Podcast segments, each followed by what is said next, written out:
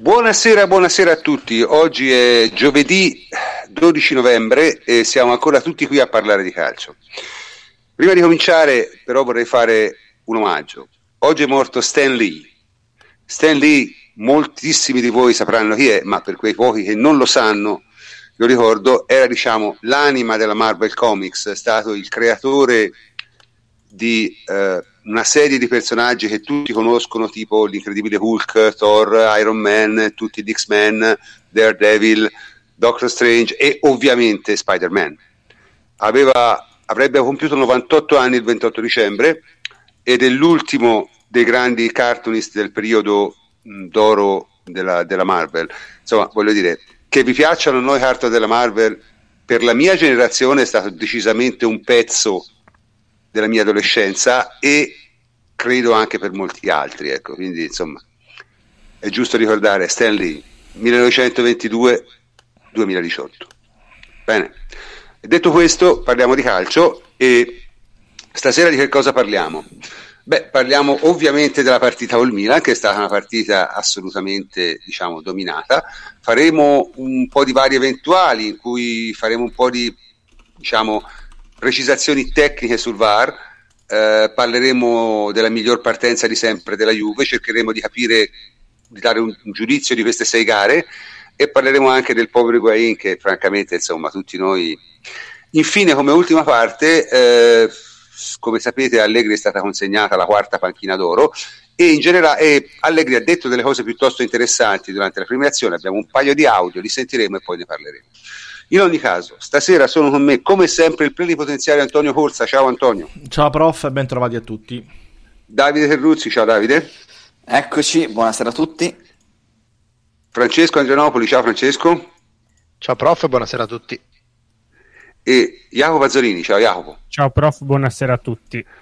Bene, cominciamo, cominciamo senza indugio a parlare un po' della partita. Allora, la partita è stata una partita, secondo me, di dominio assoluto, nel senso, può essere piaciuta, può non essere piaciuta, si, è giocato, si poteva giocare meglio, si poteva giocare peggio, sicuramente meglio si può sempre fare, ma il, il, la presa della Juve sulla partita è stata assoluta, il Milan non ha toccato palla, il suo miglior giocatore, è il Suso, eh, diciamo il suo giocatore più creativo è stato totalmente cancellato dal campo, eh, insomma, francamente una partita totalmente, totalmente a senso unico, tant'è vero che sono successi due fatti abbastanza interessanti, no? che allora, l'allenatore del Milan, Gattuso, nella sua eh, diciamo, nella conferenza stampa subito dopo la gara e anche durante le prime interviste ha detto subito ma questi sono superiori, sono più forti, vincono da otto anni, cioè, non c'è molto da dire, hanno qualcosa di più di noi fisicamente, tatticamente, tecnicamente.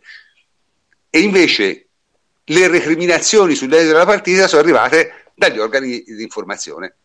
Cioè, questa è la cosa incredibile, secondo me. Ormai siamo arrivati al punto che gli organi di informazione si sostituiscono agli avversari nel lamentarsi per l'esito delle partite. Io la trovo una cosa abbastanza bizzarra. In ogni caso, insomma, questo dominio, secondo me, è stato veramente più o meno totale, no, Jacopo? Sì, è stato totale con la Juve che ha dominato praticamente dall'inizio alla fine e ha anche, se vogliamo, un pochino evidenziato lo stato attuale del Milan, una squadra che a causa delle tante assenze, soprattutto in zone cruciali del campo, fa una fatica gigantesca a risalire, a risalire palla al piede. In mezzo c'è Chessi e Bakayoko, quindi è un gioco interno totalmente inefficiente. Passa per vie esterne, la Juve è stata molto brava a ostacolarle, ha tenuto un baricentro molto alto. Infatti, secondo me è degno di nota il secondo gol, come proviene, ossia con un eh, lancio nel vuoto di Laxalt, Laxalt sotto pressione da Chedira con una Juve che dopo aver perso palla cercava l'immediata riconquista, no? Quindi l'Axalt ha lanciato il più lontano possibile, ma c'era Cancelo nei paraggi e dopo questo immediato recupero la Juve è riuscita a trovare il gol diciamo che sì, non è stata una vittoria piuttosto, piuttosto netta. La Juve ha sfruttato molto bene i punti deboli del Milan.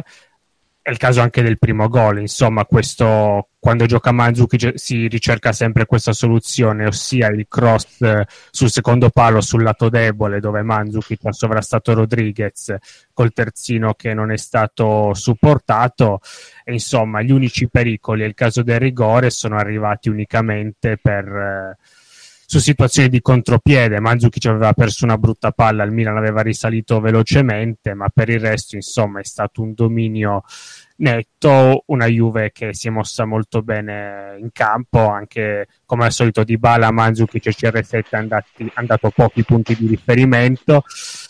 Cancelo molto bene, Bentancur continua un periodo estremamente... Sì, poi magari di Bentancur ne parliamo dopo. Estremamente positivo. Forse la Juve ha, come, ha sbagliato un pochino più passaggi orizzontali del solito rispetto per esempio alla gara col Manchester, è stata meno forse nel possesso conservativo un pochino meno, meno precisa, però anche Pjanic leggermente sottotono, però insomma una Juve che ha, ha legittimato, non ha rischiato quasi nulla ed è rimasta sempre concentrata. Si può anche fare l'esempio di Benatia che dopo un primo tempo caratterizzato da episodi negativi è rientrato in campo lucidissimo nella ripresa e ha confezionato una prova sensazionale. Diciamo che la Juve ha chiuso nel migliore dei modi questo ciclo con una vittoria che secondo me lascia, non lascia assolutamente spazio a, alle recriminazioni. È stata un, un successo molto netto. Sì, un successo nettissimo e, e, tra l'altro anche una prova di, di, maturità notevole da un certo punto di vista, no Francesco? Francesco? Assolutamente sì, sì, sì assolutamente sì, perché eh, dimostra per l'ennesima volta che la Juve è maestra nel saper gestire, scalare le marce, salire o scendere di marcia uh, a piacimento.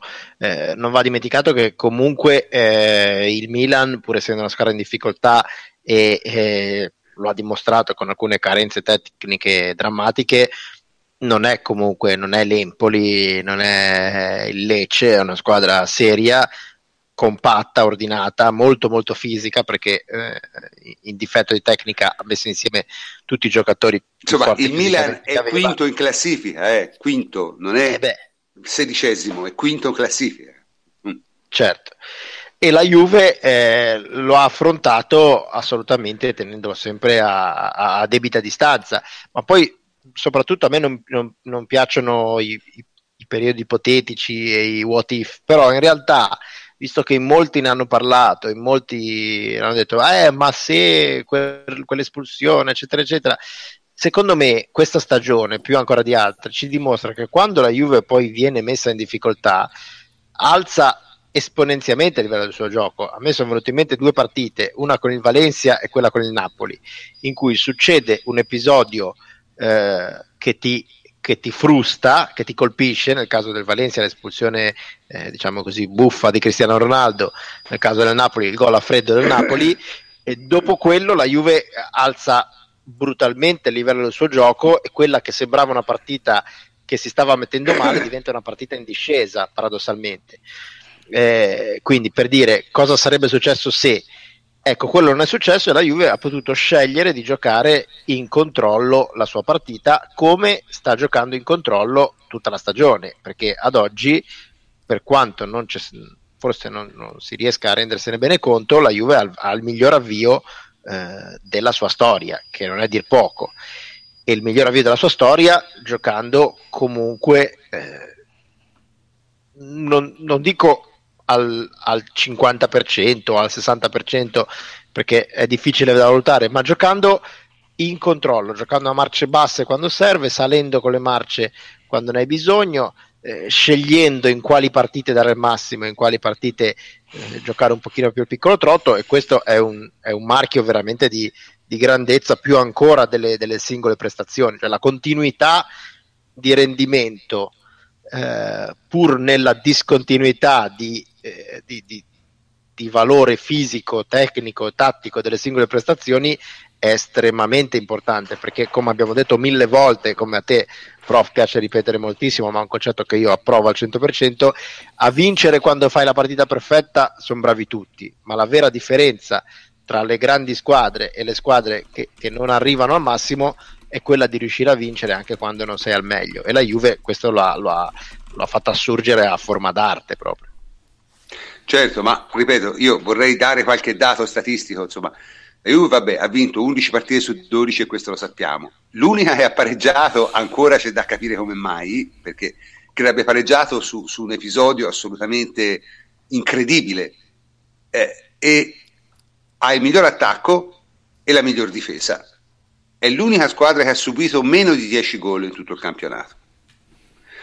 Eh, nel senso che, che ah, di tutte le altre partite ne ha persa una sola, quella che abbiamo commentato in opinata con Manchester, ma nelle 16 partite che ha giocato io credo le abbia dominate tutte, cioè dall'inizio alla fine. Eh, cioè, è un, è un inizio in, incredibile, straordinario, nel senso, senza contare il fatto che poi c'è la sensazione che alcuni giocatori ancora non abbiano proprio dato il massimo cioè, che nel senso, voglio dire, siamo senza Emre Can, no? Per dire. Senza Douglas Costa. Senza Douglas Costa. Cioè, Douglas Costa è, non, ha da, non, ha dato nulla. Manzukic ha dato poco. Cioè, che dire. Stiamo giocando con lo stesso centrocampo da un mese praticamente, senza mai sì. cambi. Cioè, quindi voglio dire, che cosa vogliamo dire? Eh, vogliamo dire che, che, quest'anno effettivamente, insomma, al di là di tutto, no, noi ci piace anche parlare degli avversari, perché insomma, ci diverte, però francamente capisco forse anche la frustrazione, ma, ma non, c'è, non, c'è proprio, non, c'è, proprio, paragone, c'è, per, per, il momento almeno non si vedono spiragli per nessuno. Cioè, ma e quest'anno, e quest'anno, prof, gli avversari ci sono perché negli anni scorsi si poteva dire eh, campionato italiano, basso livello, ma basta guardare le coppe per vedere che quest'anno le squadre italiane di, alto, di alta classifica sono partite bene eh, e sono in forma, cioè per dire il sì, Napoli appunto, cioè, che, che, a cui abbiamo dato una lezione di calcio per 75 minuti, poi i, i, è andato sua, nel resto della stagione ha dato lezioni di calcio quasi a chiunque, quindi voglio dire non è neanche un dominio per, per, perché te la regalano gli avversari, è un dominio perché giochi contro squadre forti e quando non sono forti sono solide e, e le domini questo è un fatto veramente, vabbè, ma d'altronde voglio dire, questo un po' a inizio stagione era quello che avevamo previsto e quello che sicuramente ci auguravamo, perché insomma a forza di migliorare poi eh, le, cose, le, cose, cambiano. Comunque un però in molti, che... danno, in molti, lo danno per sì? scontato, in molti lo danno per scontato. Ah sì te. sì, no, ma per molti, per molti vincere 11 partite su 12, anzi diciamo vincere 14 partite su 16 è, è scontato. Cioè la Juventus in, ha, da, da, aprile ha perso una partita ufficiale, quella col Manchester United. Cioè, vi rendete conto che è una partita persa, i motivi li abbiamo analizzati, è inutile tornarci sopra, ma è una, è una, è una partita che vinci 99 volte su 100. È una prova di forza finita male. Cioè, è, è, è incredibile, nel senso... Cambiando anche, eh? cioè, nel senso che la Juventus è cambiata molto rispetto all'anno scorso, quindi eh, avere questa grandissima continuità di risultati e di prestazioni non era, non era scontato, però il Juventus è, si è dimostrato anche ieri molto, molto, superiore, ha fatto la gara giusta, cioè che è una delle caratteristiche della Juventus da sempre, da quando c'è Allegri, che è quello di fare la gara giusta.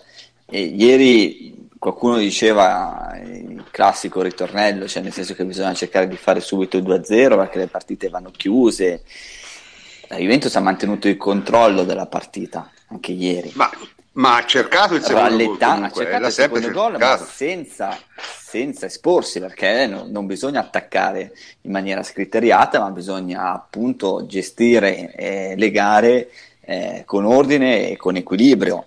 E credo che la Juventus poi nel momento in cui ha visto che il Milan si era un po' sfilacciato con eh, i cambi effettuati anche per la stanchezza, perché Mina, come diceva Freccio prima, è una squadra comunque molto fisica e la gara è stata anche a tratti scorbutica. Non abbiamo fatto una partita eh, eccelsa dal punto di vista tecnico, ci sono state anche versioni migliori nell'ultimo periodo.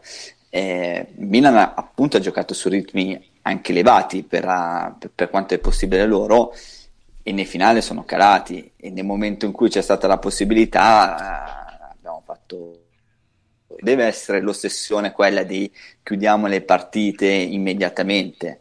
Eh, e poi la differenza rispetto agli altri anni si è vista nel modo in cui abbiamo controllato, gestito eh, appunto la gara con questo possesso palla, con questo fraseggio, cioè ci sono anche alcuni dati come il baricentro, no? il baricentro delle squadre spesso è indicativo del fatto mh, e testimonia come una squadra sia messa in campo. Eh, noi siamo stati veramente molto alti, vado a riprenderlo dalla match report della Serie A, eh, la Juventus è stata con il baricentro medio sui 53 metri e 77, in Milan 46 metri e 45. E sei stato in vantaggio quasi tutto il tempo. Esatto. E nel secondo tempo il baricentro della Juventus è stato ancora più alto perché eravamo sui 56 metri, Milan era 45 metri, cioè c'erano 11 metri di differenza d'altezza tra Milan e Juventus. Cioè, questa è una squadra che ha gestito la partita eh, in maniera anche tranquilla. Ma scusami Davide, se posso completare il concetto, a volte si confonde il fatto di eh, chiedere no, insistentemente il secondo gol per chiudere le partite, eccetera, con eh, il fatto di dover per forza attaccare a testa bassa come delle capre eh, cercando, cercando il gol. Ma guardate che il problema non è se la Juve controlla il gioco, se la Juve decide di attaccare, se la Juve decide... Il problema è quante occasioni comunque crea la Juventus una volta che è in vantaggio, perché se voi prendete... Le...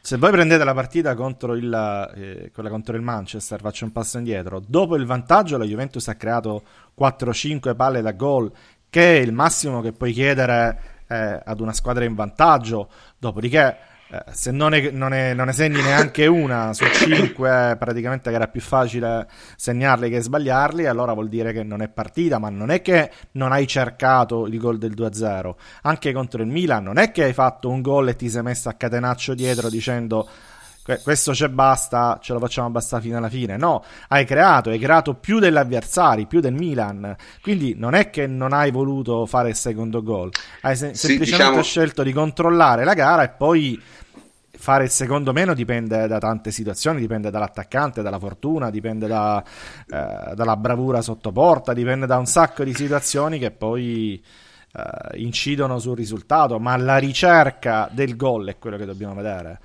Guarda, l'unico Beh, difetto. Scusa, la Juve non smette, che... non smette, di cercare il gol, anzi, quasi sempre crea più occasioni degli avversari anche quando è in vantaggio. Questo e oltre alle occasioni, non smette di cercare il controllo del pallone. Che questa, certo, certo. Questa Rispetto agli altri anni, è chiaramente. Guarda, l'unico difetto una... si vede, scusa, faccio nella, in occasione dell'azione che porta il rigore eh, di Benatia, no? Al fallo di mano.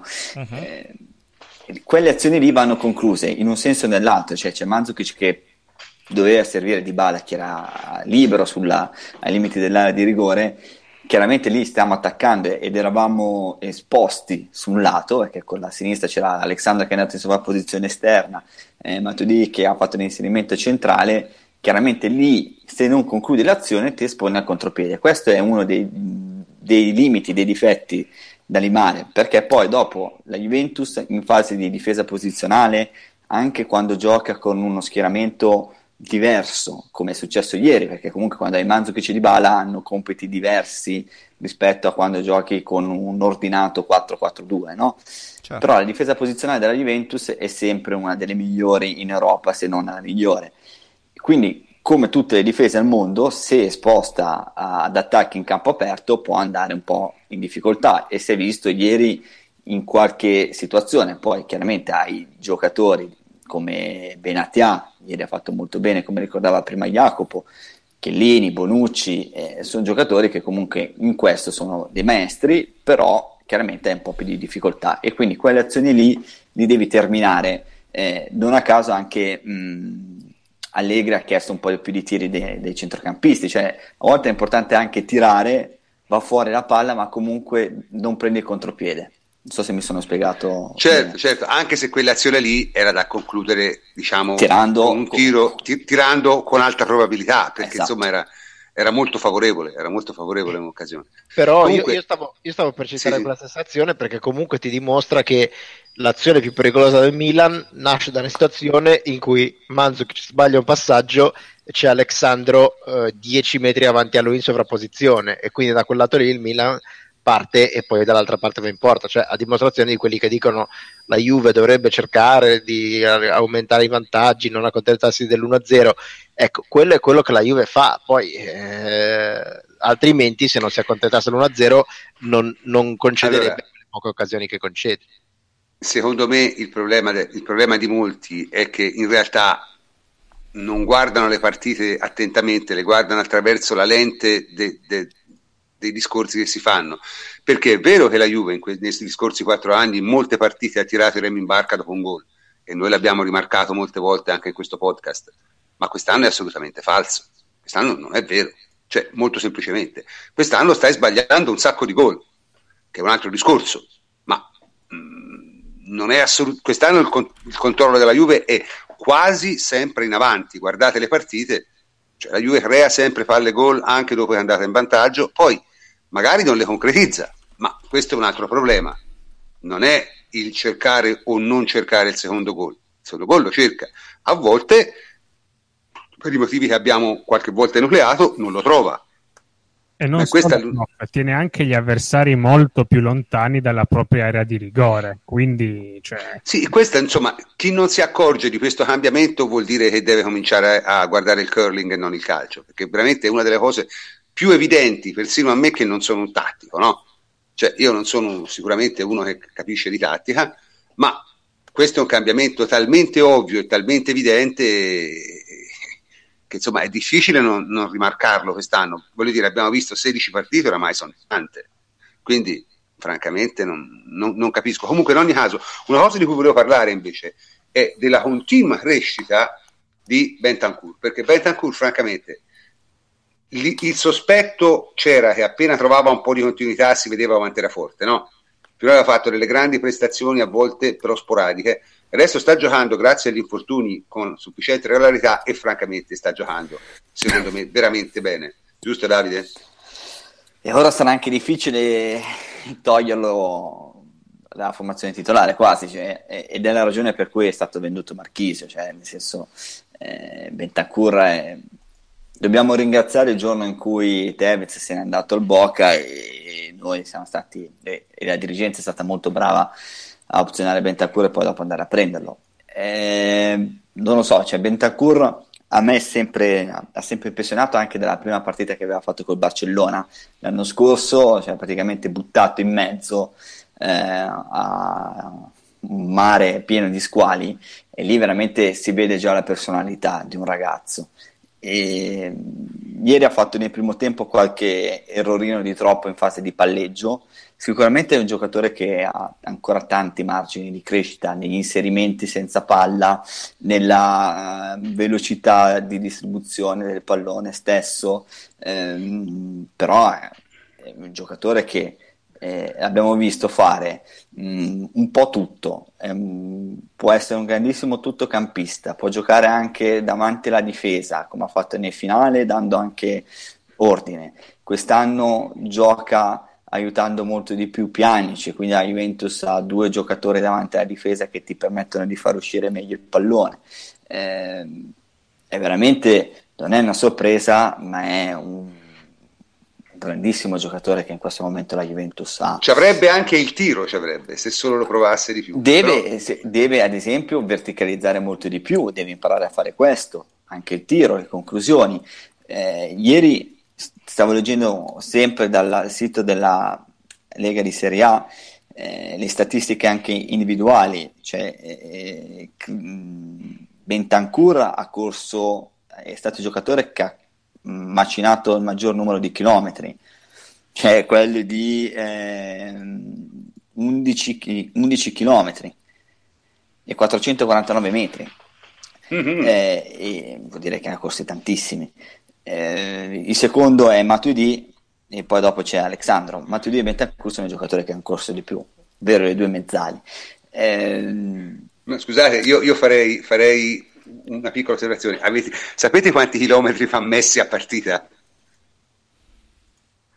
6. Eh.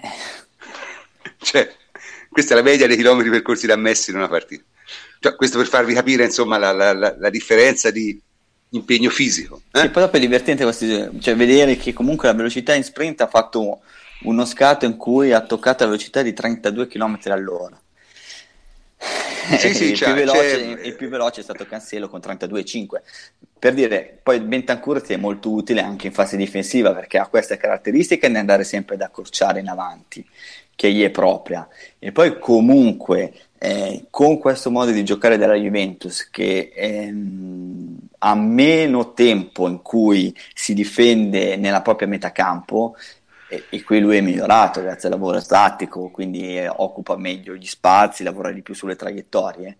Lui è molto bravo poi quando c'è da rincorrere, da correre all'indietro, perché ha proprio questa velocità e anche questa forza fisica che gli permettono di recuperare diversi palloni o comunque di fare in modo che la giocata dell'avversario non sia così semplice.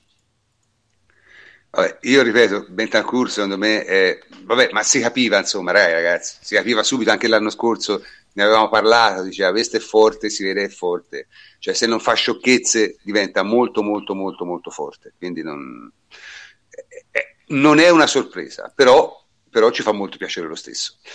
E invece un giocatore che invece diciamo, è ritornato a, a, ai suoi livelli e forse anche meglio di prima, perché adesso si è trasformato anche in un difensore implacabile, veramente implacabile. Ieri ha totalmente eradicato dal campo Suso, che era forse l'unico giocatore veramente pericoloso del Milan. Dopo Higuain ovviamente, ma eh, Higuain sappiamo tutti che ha bisogno di essere innescato e quindi se te togli l'unico giocatore che lo può innescare, il povero Pipita alla fine diviene crisi di tristezza. Eh, Alessandro, Jacopo, sì, è un bene senza dubbio averlo recuperato perché insomma si tratta di, di, uno dei terzini sinistri più forti del mondo, soprattutto in anni di carenza e visto che la sua situazione si parlava di malumori, di una situazione contrattuale incerta, insomma, avere la certezza di avere un Alexandro così forte è tanta roba. E secondo me il suo upgrade rispetto alla stagione passata ci ricorda che il calcio a meno che tu non sia Messi, Ronaldo, Neymar e forse Griezmann, cioè è uno sport di squadra e un giocatore per rendere al meglio non può prescindere dal contesto attorno a sé. Forse Sandro l'anno scorso aveva un po' di malumore perché probabilmente pensava di andare via in estate, voleva andarsene, però era anche forse una Juve più remissiva, più da un baricentro basso che un pochino era meno cucita su misura per le sue caratteristiche, infatti commetteva spesso errori difensivi di lettura nei pressi della propria area di rigore. Quest'anno è una Juve che aggredisce in avanti. Prima dicevi, hai elencato bene tutti i suoi interventi su Suso. Ieri la Juve, anche in vantaggio, aggrediva, la, aggrediva il Milan in alto. Proprio vedevi Alexandro che usciva su Suso, ben oltre la metà campo del Milan. Insomma, con una Juve più propositiva che difende in avanti proprio la forza fisica di Alexandro ne beneficia maggiormente perché trova un contesto migliore per lui. E ci aggiungo inoltre che quando Ron- eh, Cristiano Ronaldo si defila lui si esalta molto nell'aggredire la profondità perché in combinazione finora stanno facendo veramente ottime cose. È, è, migliorato forse Alexandro di testa, sarà forse anche migliorato tecnicamente, però io ci vedo soprattutto una squadra migliore in cui è in grado di esprimersi forse meglio rispetto che l'anno passato. Ma io comunque l'ho trovato molto migliorato anche nella fase proprio difensiva pura, nel senso anche, nel, anche nella difesa posizionale. Mm, veramente un giocatore che si è notevolmente completato, come capita a molti. Si era già giocando però anche, anche, ieri ha fatto, mi sono rimasti impressi nel secondo tempo, interventi su Suso, proprio in um, zone avanzate dal campo, che, che, gli anni scorsi faceva più fatica a fare, proprio per come giocava la Juve, invece adesso lo si vede spadroneggiare di più in praticamente tutti i contesti. Sì, ripeto, per me un, una, una, un riacquisto eccezionale, ma come sempre, insomma, alla fine parliamo sempre delle stesse cose, però quest'anno la Juve è costruita decisamente meglio rispetto all'anno scorso e la differenza si vede, insomma, no ragazzi? Mi sembra, mi sembra che, che, tutto quello che abbiamo visto in questo circa due mesi, settembre, ottobre, ottobre, novembre, sì, due mesi e mezzo di, di, di, di gioco, eh, ci hanno fatto vedere che la Juve è assolutamente una squadra migliore rispetto all'anno scorso, ma non solo perché ha preso Ronaldo, eh. Mm, è migliore perché adesso sta giocando, adesso ha gli uomini per fare un certo tipo di gioco e lo fa, molto semplicemente lo fa, su questo non c'è il minimo dubbio. Comunque, c'è qualcuno che vuole aggiungere altro sulla partita? Se non c'è nessuno che vuole aggiungere altro, allora possiamo passare all'argomento successivo, che diciamo è al solito vari eventuali, no? quindi comprende diversi capitoli. Il primo capitolo parleremo un attimo del, del, della regola sui falli di mano. Ora, voi sapete che a noi non piacciono le gare di tutti, quindi non, non, non ci metteremo a discutere il fallo di, ben, di Benassia, di quello, di quell'altro, perché veramente sono cose anche, anche stucchevoli a un certo punto e non, è, è, inutile anche parlarne. Eh, anche perché se parlassimo di falli di mano, vero? Cioè, nel senso, dall'inizio dell'anno in area della Juve si sono viste delle giocate da palla a mano e da volley ai limiti dell'incredibile. Ma in ogni caso, nessuno contesta il rigore su, su, su Benatia. Benatia commette un errore probabilmente e sta scomposto, ha una posizione scomposta, prende la palla col braccio, quello è il rigore Oddio, c'è, Harry, c'è Harry che non è convintissimo. Harry non è convinto, però diciamo la, la, la, la, interpretazione di scuola è quella lì. Già, cioè, sì, ragionando a percentuali, diciamo 90 sì, 10 no. Ecco. Sì, eh. dai. Cioè, la, un minimo su quello secondo, vuole dire no c'è, ma su quello, su quello si può discutere poco, secondo me, perché in quei casi lì, secondo me, è sempre rigore. La grossa discussione è se dare il secondo giallo o addirittura come qualche ubriaco ha insinuato il rosso diretto, no, scusate se uso questa espressione, ma cioè, uno che dice, uno che dice eh, rosso è chiaramente scemo, non c'è alternativa su questo. Si può discutere sul giallo. Ora, per discutere sul giallo, chiaramente noi non discuteremo su questo, anche perché ognuno di noi ha la sua opinione e eh, diciamo, per esempio la mia è che io in caso di rigore non darei una sanzione disciplinare a meno che uno non tolga la, la palla di porta con le mani. Questa è la mia impressione. E la ragione è molto semplice, che, deve fare, che un arbitro dovrebbe fare due chiamate di giudizio consecutive, cioè la prima sul rigore, la seconda sul tipo di, di, di cartellino da dare. Questa secondo me è troppo anche perché si rischia così veramente di condizionare le partite, perché la differenza di disparità tra un'interpretazione e un'altra potrebbe essere eccessiva a seconda dell'arbitro e già diciamo una discrezionalità è tanto, due consecutive, due consecutive secondo me è troppo. Eh, in ogni caso, quello che adesso faremo, noi parleremo di quello che dice il regolamento e come sempre ce ne parlerà Antonio. Antonio, che cosa dice il regolamento? Allora, guarda, prof, Parliamo di. Voi che parliamo direttamente del, del cartellino eventualmente. O del fallo no, di tu dici la regola, poi. No, dico voi solo, voi solo il provvedimento disciplinare o proprio il fallo di mano in generale? A tuo piacere. Va bene, allora guarda, io vorrei fare un discorso, visto che abbiamo 5 minuti e poi mi segue Feleccio, eh, che è, è soprattutto per far capire quanto sia complicata la regola e quante interpretazioni debbano poi eh, fare gli arbitri eh, per decidere appunto correttamente o meno eh, questi, in questi casi.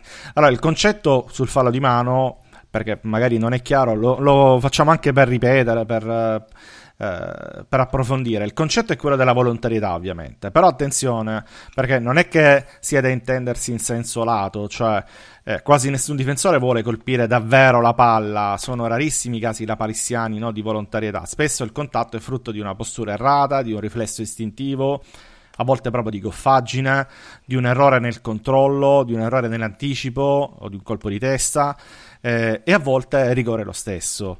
Uh, ci sono delle fattispecie, no? delle linee guida diciamo, che aiutano l'arbitro ad orientarsi per capire, Fleccio quando vuoi intervieni, eh?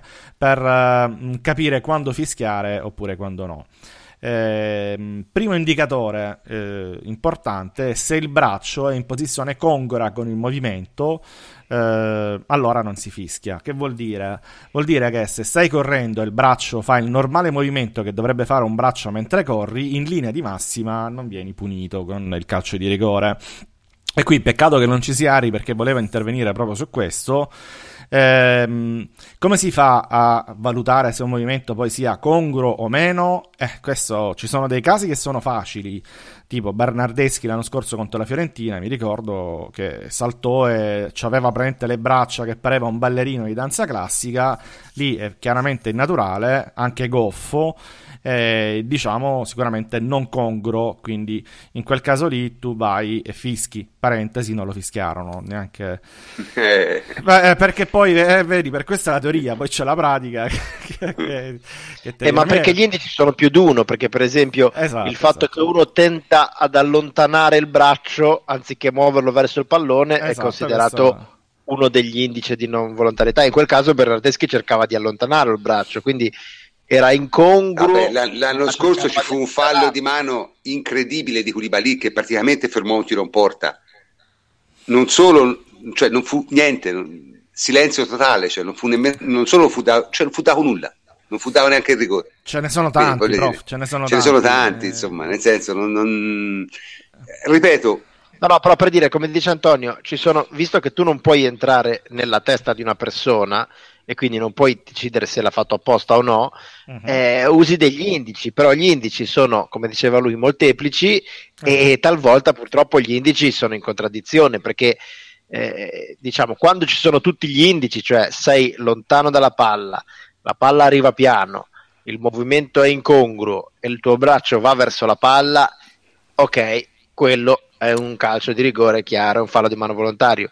Ma quando su 4-5 indici ce ne sono 2 o 3 sì e alcuni no, eh. Eh, cosa fai? Cioè, eh, diciamo è, che obiettivamente è difficile. R- raramente ti capita il, il, l'esempio classico da scuola, quello facile, facile. Molto spesso. No, capita, capita. Eh, qualche capita volta è evidente. Qualche volta è evidente, sì.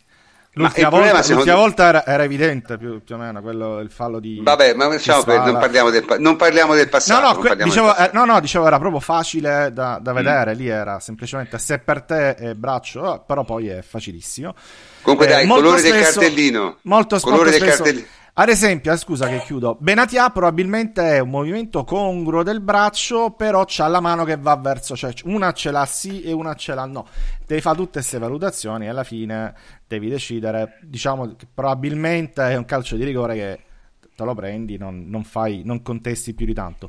Cartellino, altre interpretazioni che questo ecco, povero, questo, questo povero è arbitro deve fare in un cosa. Deve fare in un nanosecondo poi tutto questo, eh.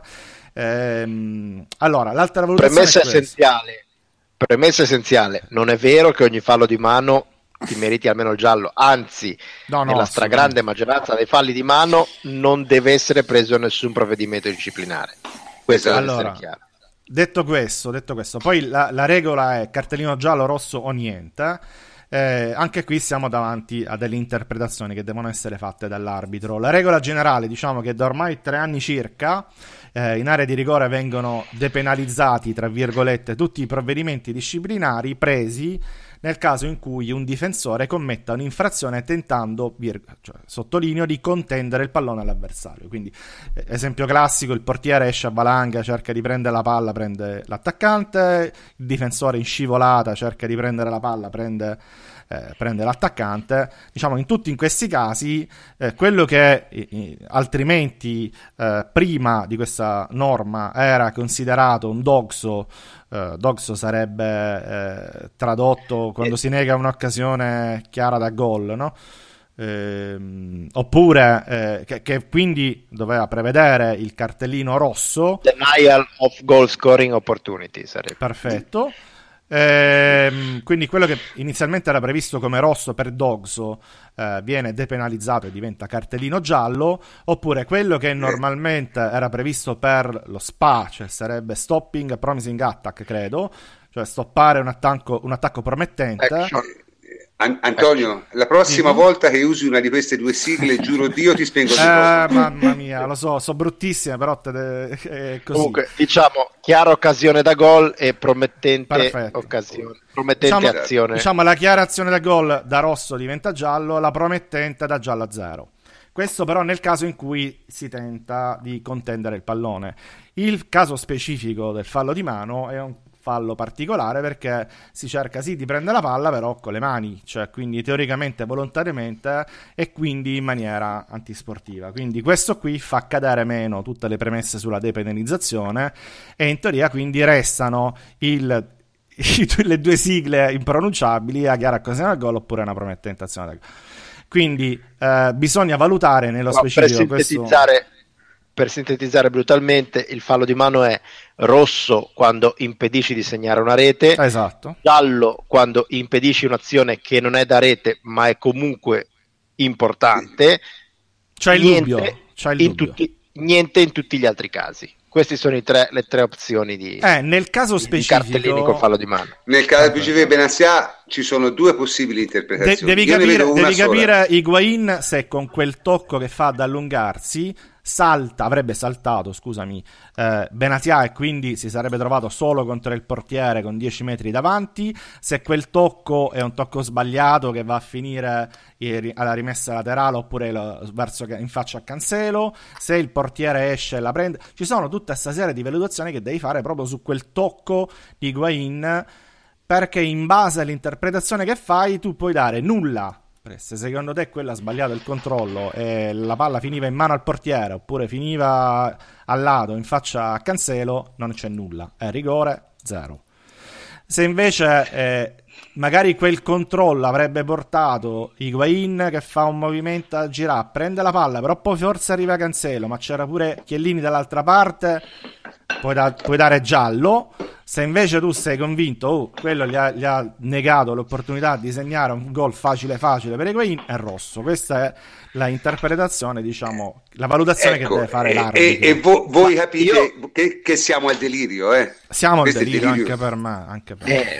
È difficile. Devo dire, io non sono d'accordo con voi, nel senso che secondo me quella lì o non è niente o è rosso, perché o si ritiene che Higuain con quel tocco lì salti Benatia e Benatia lo ferma e allora Benatia nega una chiara occasione da gol perché Higuain è solo davanti al portiere e allora è rosso o si ritiene che quello stop lì e a me sembra più questa Higuain sbagli completamente lo stop perché lui stoppa di interno col sinistro per andare verso destra e la palla gli va totalmente a sinistra e se quello non sto sbagliato, quello è rigore, ma non è assolutamente nulla. Ecco, io, no, io non, volevo solo precisare che non ho idea di quale sia l'interpretazione, quindi io non ho nessuna posizione in merito. Alzo le mani e dico che non ne ho idea, perché è veramente difficile nel caso specifico capire dove sarebbe andata la palla, ma non deve essere, no, secondo capire me... Capire neanche... dove sarebbe andata la palla, secondo me è abbastanza facile, eh? basta guardare.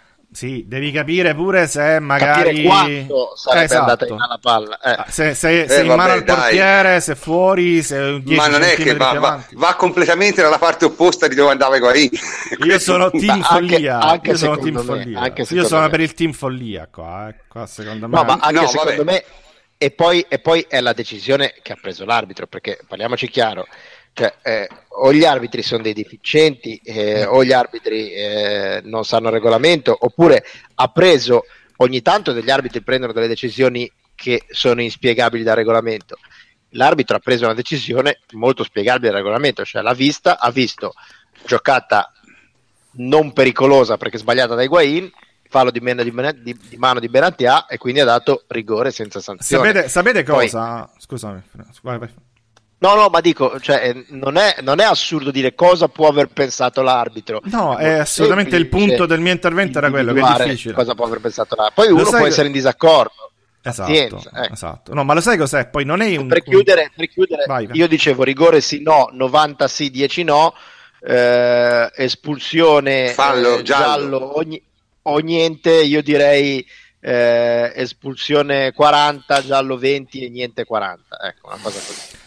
Ma guarda, Ma il, io, il io... problema poi, prof, scusami, che, che frega secondo me tutti, è che qui non c'è un controllo da parte di Higuain magari quello avrebbe portato direttamente al rosso, chiaro. No? Non è che Higuain anticipa Benasia, ma c'ha il pallone attaccato ai piedi.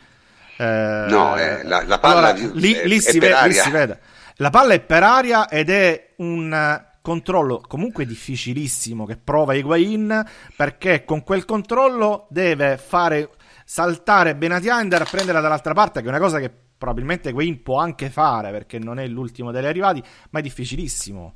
Eh, quindi probabilmente lì l'arbitro vede l'azione e dice vabbè, troppo supercato, troppo, troppo complicato, qui non, secondo me non succede allora, niente. È il solito discorso. Io però una cosa va detta. Cioè, Poi se tu, fine... rivedi, se tu, lo rivedi, alla televisione, rallentato, esatto. 50 angolature, magari ti sembra, cioè trovi però devi prendere decisioni al momento. Ma devi vederlo live, cioè nel senso live, devi vederlo live, non è ragazzi. la stessa cosa. Live la, sensazione, la sensazione è un tocco casuale. Io l'ho appena visto perché cosa. ho pubblicato oggi un video uh, proprio di quell'azione a cui nasce questo episodio, cioè ma io, ste- io, stesso, io, stesso live, eh. io, stesso, live, ho detto guarda che la palla, la mia sensazione è che va fuori. Poi l'ho rivista 157 volte e mi sono fatto imminchiare probabilmente eh, perché poi pensi alle traiettorie, ai disegni, no, no, parabole. No, no, no, no, no non, devi, non devi fare questo. Non devi fare questo. Tu devi valutare la dinamica reale, eh, tenendo conto che poi l'arbitro ha giudicato in un minuto e mezzo cioè, sì. Quindi ha, ha valutato l'episodio quello che, quello che per lui è veramente successo, la dinamica sul campo. Sì, no, ma, ma è, quello è il classico caso in cui, cioè, in cui secondo me un arbitro che sa arbitrare non fa assolutamente nulla, dà un rigore, basta, fine. Cioè, se no veramente diventa, ma, diventa troppo, diventa troppo discrezionale la cosa. Tra l'altro, cioè, di se voi vedete, non c'è nessun giocatore del Milan, nessun componente della panchina che vada a chiedere il giallo. In tutto, cioè, mentre in questi casi se, se, ma lì se, se scordato, giocare, se, la sono scordati tutti proprio come eh, o si sono scordati tutti cioè, l'episodio poi sta, dopo eh. è nato sui social ed è nato gio- nei, nei, momenti successivi sui, eh, nelle varie moviole cioè live veramente la cosa che contava era rigore sì rigore no non c'è non, non so, è nata, è nata sui social da parte dei soliti tifosi del Napoli che il demonio li inculi, cioè non è possibile. eh, ma questi veramente se la pensassero alle partite loro, francamente. Eh, ora, io, è una cosa incredibile. Ma guardate, veramente, questa, questa è, una, è, una, è, una, è, una, è una piaga, eh. È una no, piaga. Comunque, come al solito, chi ti vuole vendere la, la verità che è facilissimo, è clamoroso, è un errore... Non è Vabbè. quasi mai così, non è quasi mai perché, perché ci sono tante considerazioni da fare, tante valutazioni da fare, tante interpretazioni che si possono dare. Noi stessi, rivedendolo, non siamo d'accordo e, e vi assicuro che nessuno di noi c'ha il tifo. Cioè, ma, io, ma dove ti, io fleccio, no, ce ne frega un cazzo. Dove ti devi incazzare quando Quindi, ci sono episodi eh, obiettivamente eh, grossi e difficili da, valu- da, da, non valutare correttamente, come è, è, stato il caso di settimana scorsa in Juventus Cagliari o nell'episodio che abbiamo citato prima di Bernardeschi in Cagliari Juventus dell'anno scorso, cioè quelli, o Koulibaly no. una partita a Napoli, non mi ricordo contro chi. Bologna-Napoli, cioè, Bologna-Napoli, Napoli-Bologna, Bologna-Napoli. Grossi in cui non intervieni e sbagli clamorosamente, allora lì ti puoi incazzare perché dici come è possibile. Invece qua col VAR eh, si è rimediato a un errore chiaro da parte dell'arbitro che probabilmente non aveva visto o aveva valutato in maniera errata no, e si visto, è concesso il rigore. Cioè, sì, se io devo parlare di in questo turno ci sono stati diversi episodi falli di mano in aria che sono stati valutati in maniera eh, diversa c'è stato veramente poi dopo ma la discrezionalità ma il, è il problema della discrezionalità. Che però la discrezionalità poi aumenta la, in maniera esponenziale. Esatto ma se, se, ce l'hai e fa parte del regolamento te la devi tenere. Cioè nel senso te la devi tenere. Noi la settimana scorsa no, non è stato dato un fallo da rigore a favore della Juve che secondo me era clamoroso. Uh-huh. hai rosicato ma te lo devi tenere. Cioè perché se, se accetti la discrezionalità alla fine ma ripeto che poi a me la cosa mi fa incavolare è che tutto questo piagnisteo, perché di piagnisteo si tratta, nasce dal fatto che Higuain ha sbagliato il rigore. Se Higuain segna per rigore, probabilmente non se ne parla neanche. Il che dimostra che in realtà non è che la gente gli interessa il regolamento o gli interessa l'applicazione del regolamento, gli interessano altre cose. Questo è un ragionamento da tifosi e mi va bene no, finché lo fanno i tifosi. Mi va bene finché lo fanno i tifosi. Infatti, ora Prof, a parte noi abbiamo Zazzaroni che è il direttore del Corriere dello Sport che ha ammesso in maniera candida di non sapere il regolamento. Eh, fosse l'unico. Cioè, eh, no, lui, lui, l'ha ammesso, gli altri non l'hanno ammesso, ma non lo sanno lo stesso. Cioè, nel senso... Cioè, è stato ha fatto quasi tenerezza, cioè, nel senso, sì, io parlo così, ma non so neanche che cazzo sia il regolamento. Cioè, veramente, questo è un grosso limite. Abbiamo un altro capitolo sul giornalismo, quindi lasciamolo da parte. Lasciamolo da parte, ce lo teniamo per momenti morti, come si dice. Oh, come sempre, prof, bianco, bianco, nero, in questo caso non c'è, c'è una zona in cui puoi decidere sì, sì, o una cosa o l'altra e nessuna delle due sarebbe clamorosa, diciamo così. Quindi alla fine la, pole- la, polemica se, non c'è. Secondo me, secondo me se avesse dato l'incazzatura, l'incazzatura ci può essere, l'incazzatura da parte del milanista, del tifoso milanista ci può essere. Ma insomma, la polemica no, no, l'incazzatura dico perché magari volevi, ma... poteva essere un episodio, ma la polemica no, la polemica secondo me non, non, ha ragione di esistere proprio per la difficoltà oggettiva e per il fatto che ci possono essere più interpretazioni. Qui ne abbiamo date tre differenti che potevano esserci, ma se poi vai a sentire anche l'opinione di arbitri, ex, ex arbitri, io per curiosità me ne sono andato a sentire, uno dice rosso, l'altro dice non c'è niente, l'altro mi dice giallo, io ho De Marco, verde nessuno. e Marelli. Verde, manca, verde manca, manca, il verde e poi le abbiamo fatte tutte eh. e parliamo di professionisti, di gente che... che studia il regolamento per lavoro ogni giorno, cioè eh, mica, mica di noi. Quindi... Un'interpretazione diversa fa capire oh, come molti casi siano borderline. Esatto, Poi la follia, come ha accennato il prof all'inizio della trasmissione, è che le proteste sono arrivate non dai diretti interessati perché esatto, esatto questa è comica questa e molti tifosi, anzi la maggior parte dei tifosi del Milan non si sono concentrati su questo, hanno detto sì certo Rosico chissà come sarebbe stato ma non ne hanno fatto un caso nazionale. Il caso nazionale l'hanno fatta alcuni giornalisti molto specifici e, e molto cialtroneschi. No, ma, ecco, ma non solo, c'è, c'è da, non solo c'è anche da rimarcare, secondo me, il comportamento di Gattuso del Milan eh, perché sono stati tranquillissimi, sono stati buoni, hanno accettato il risultato, cosa che fa anche, anche Allegri a dire, dire, la verità, ma è una cosa che fa bene. Fa bene al calcio, fa bene a tutti. Quindi, proprio perché c'è questo clima tranquillo, disteso, con un allenatore che accetta la vittoria della, della squadra avversaria dicendo che è più forte, vai a rompere i coglioni pure lì. Eh no. Eh vabbè, ma è, ripeto, ah. oramai, oramai non c'è più alcun tipo di freno, non, più, non ci sono più freni di vittoria, è saltato tutto. Sul perché sia saltato tutto, vabbè, si potrebbe dire, insomma, i giornalisti sportivi sono stati degli apripista in un certo senso, no? di quello che sta succedendo anche al di là dello sport in questo paese, ma comunque devo dire che sono degli apripista e si confermano, direi, decisamente sempre più stronzi del, del, del, del, gruppo, insomma, non c'è assolutamente... Quello che, quello che, cioè, veramente che la televisione nazionale debba fare quelle cose è una vergogna, ma vediamo immaginate la BBC o la, o la ZDF o che ne so, la televisione francese fare una roba del genere? Ma veramente salterebbero le teste come durante la rivoluzione francese, metterebbero le ghigliottine in piazza.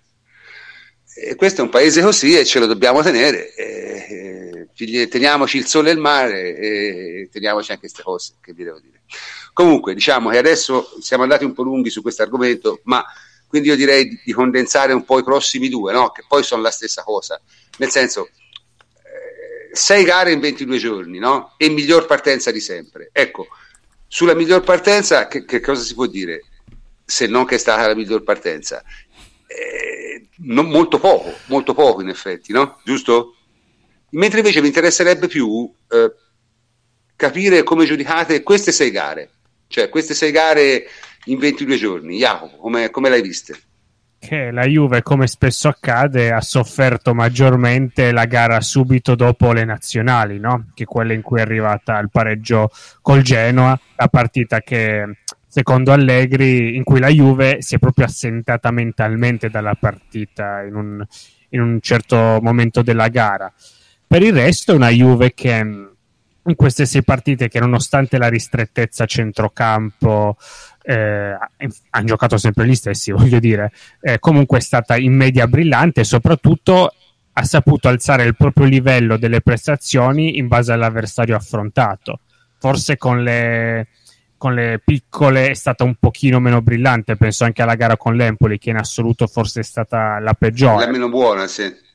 però comunque quando il livello si è alzato due sfide importanti col Manchester che purtroppo il ritorno è andata come è andata, però insomma ci hanno consegnato una Juve che forse ha fatto le due prestazioni di Champions più belle da quando c'è Allegri e quindi questo secondo me è un buono un segno incoraggiante per il futuro. Forse la nota meno buona, anche se un po' un parolone, diciamo non aver eh, reso al meglio contro le, contro le piccole, però anche lì con l'eccezione di, di Juve Genoa che è stato veramente un caso particolare, alla fine si è vinto poi senza troppi patemi. Sì, no, ma ripeto, questa è un po' la caratteristica della Juventus, è quella di modulare la, la gara sull'avversario.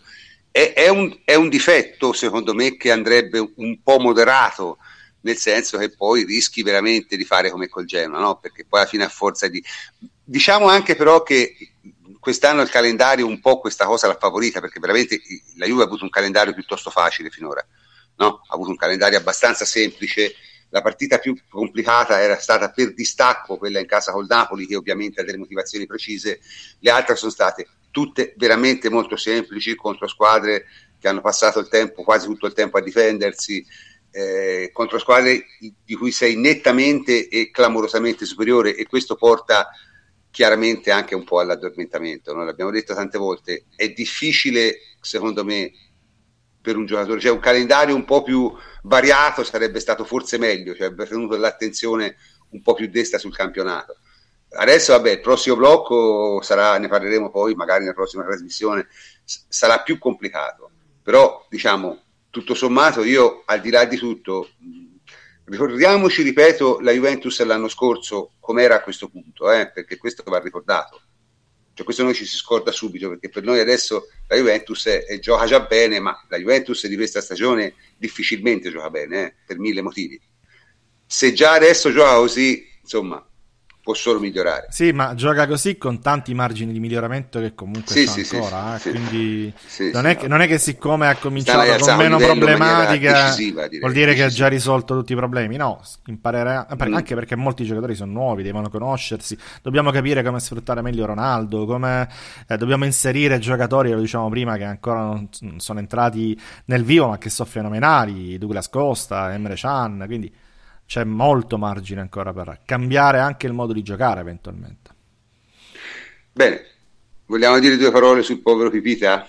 Mamma cioè, eh. eh, vabbè, eh, insomma, a noi ci dispiace, ma guarda, ieri si vedeva proprio, era una cosa che dispiaceva a tutti i giocatori in campo. Cioè, c'erano 21 giocatori e cercavano di trattenerlo per evitare di fargli prendere una squalifica a chilometri. Ma io credo. Ma ci hanno provato tutti, eh, Ma io credo persino all'arbitro sia dispiaciuto. Io credo persino all'arbitro sia dispiaciuto. Perché ieri, cioè io, allora, io, in, io, l'ho osservato Higuain in questi, in questi mesi e ci ha avuto, diciamo, un calo proprio a livello psicologico e mentale pazzesco. Cioè, il linguaggio del corpo è, è terribile di Higuain in questi, in questi ultimi due mesi. No, Higuain è. Allora, prof Scusami, vai avanti. Non lo so, cioè certo passare a allenarsi con Cutrone, c'ha la Noglu, insomma, dopo essere stato a allenarsi alla Juve per due anni, eh. ma, ma, insomma essere stato anche in un Napoli ottimo per tre, eh, perché poi va detto anche questo, cioè non togliamo, cioè non è che prima della Juve il, il, il Higuain era stato a Casal Pusterlengo, era stato un'ottima squadra come era il Napoli. Quindi voglio dire, è triste, no? Beh, è sempre stato uno dei limiti, prof, di, di, di Guain, cioè l'aspetto emotivo. È, è simpatico eh, da sempre. Cioè, Guain è un giocatore che ha difficoltà a gestire le sue emozioni. Eh, però, chiaramente però, lui Davide... si è sentito, ha sentito troppo questa partita, molto responsabilizzato anche cioè nel senso che credeva di dover spaccare per dimostrare alla Juventus che aveva completamente sbagliato la sua scelta. Eh, diceva la gente di Calabria, cioè, pensate un po', mm, il fatto è che comunque lui quando è andato via da Napoli ha voluto fortemente la Juventus, invece qua come è chiaro da subito eh, lui voleva restare. E, ed è dovuto andare per forza di cose al Milan. E questo lo soffre. Lo e, e lì è esploso. E Higuain, eh, pensate a, alle partite che ha fatto nei due anni con la Juventus quando giocava contro il Napoli. È sempre stato decisivo, ha sempre avuto anche un senso di rivalsa nei confronti degli ex, degli ex compagni di Sarri, anzi era legato anche a loro, ma molto nei confronti di De Laurentiis, però è sempre stato decisivo e determinante eh, Eh, chiaramente aveva una squadra diversa uh, e compagni diversi al suo fianco, però qua Higuain è venuto fuori con tutto, con tutto se stesso e con tutti i suoi limiti ed è stato anche mh, quasi molto, molto tenero uh, nelle interviste post partita post di oggi eh, su Instagram. Il fatto che comunque è un giocatore ed è un uomo che è stato molto apprezzato in questi due anni eh, da parte di tutti i componenti dello spogliatoio della Juventus e basta vedere anche le reazioni che hanno avuto non solo in campo ma anche sui vari social. Purtroppo Higuain è così e questo è sempre stato un suo, un suo limite che lo ha frenato in, in diverse occasioni. Davide, una cosa che posso aggiungere, eh, è vero, tutto quello che hai detto è vero, mi ci ritrovo al 100%, ma devo, aggiungo anche che a volte è proprio difficile uscire dalle situazioni in cui si è trovato, si è trovato Higuain, perché davvero eh, hai la sensazione di essere arrivato ad un millimetro dalla gloria eterna e ogni singola volta ti è andata male, cioè non ti è andata bene una volta eh, avevi avuto la possibilità di far vincere un trofeo all'Argentina, diventare eh. un, eh, un profeta in patria, ti esce la peggior partita della carriera in finale.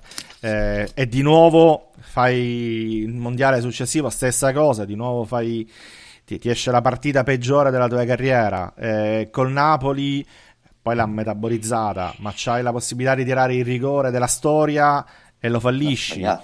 Eh, con la Juventus c'ha la possibilità di vincere la Champions e quindi gloria eterna nella Juve e vai a quel rigore di, di Ronaldo, comunque non riesci ad incidere, perdi una finale, quindi è sempre lì uh, prima di con la Juve stessa, cioè c'hai la possibilità di riscattarti, fai un gol contro la tua ex squadra, Ronaldo non aveva ancora segnato, eccetera, eccetera sbagli rigore, ti segna Ronaldo e ti entra Montolivo, c'è il, il trittico della, che, che, ti stende pure un toro, quindi eh, questo è il conflitto interiore poi di, di Goin, è un giocatore che vorrebbe vincere, vorrebbe imporsi perché crede di essere forte ed è forte e ogni volta arriva lì lì per farlo e non c'è. Poi si trova in questo momento in una squadra che sta sprecando, in cui sta sprecando il suo tempo perché chiaramente non avrà la possibilità di vincere nulla e temo che pensi già che la sua carriera finisca, finisca così perché non, non, vedo come possa riprendersi a meno che non cambia squadra a giugno, cosa che è possibilissima. Quindi cosa direi estremamente probabile perché il Milan non avrà mai soldi per riscattarlo a quella cifra, mai. C'è anche Quindi... da capirlo, cioè, cioè, diciamo che abbatterebbe un toro la situazione che ha, che ha passato che ha passato Higuain. Per quello c'è simpatia nei suoi confronti.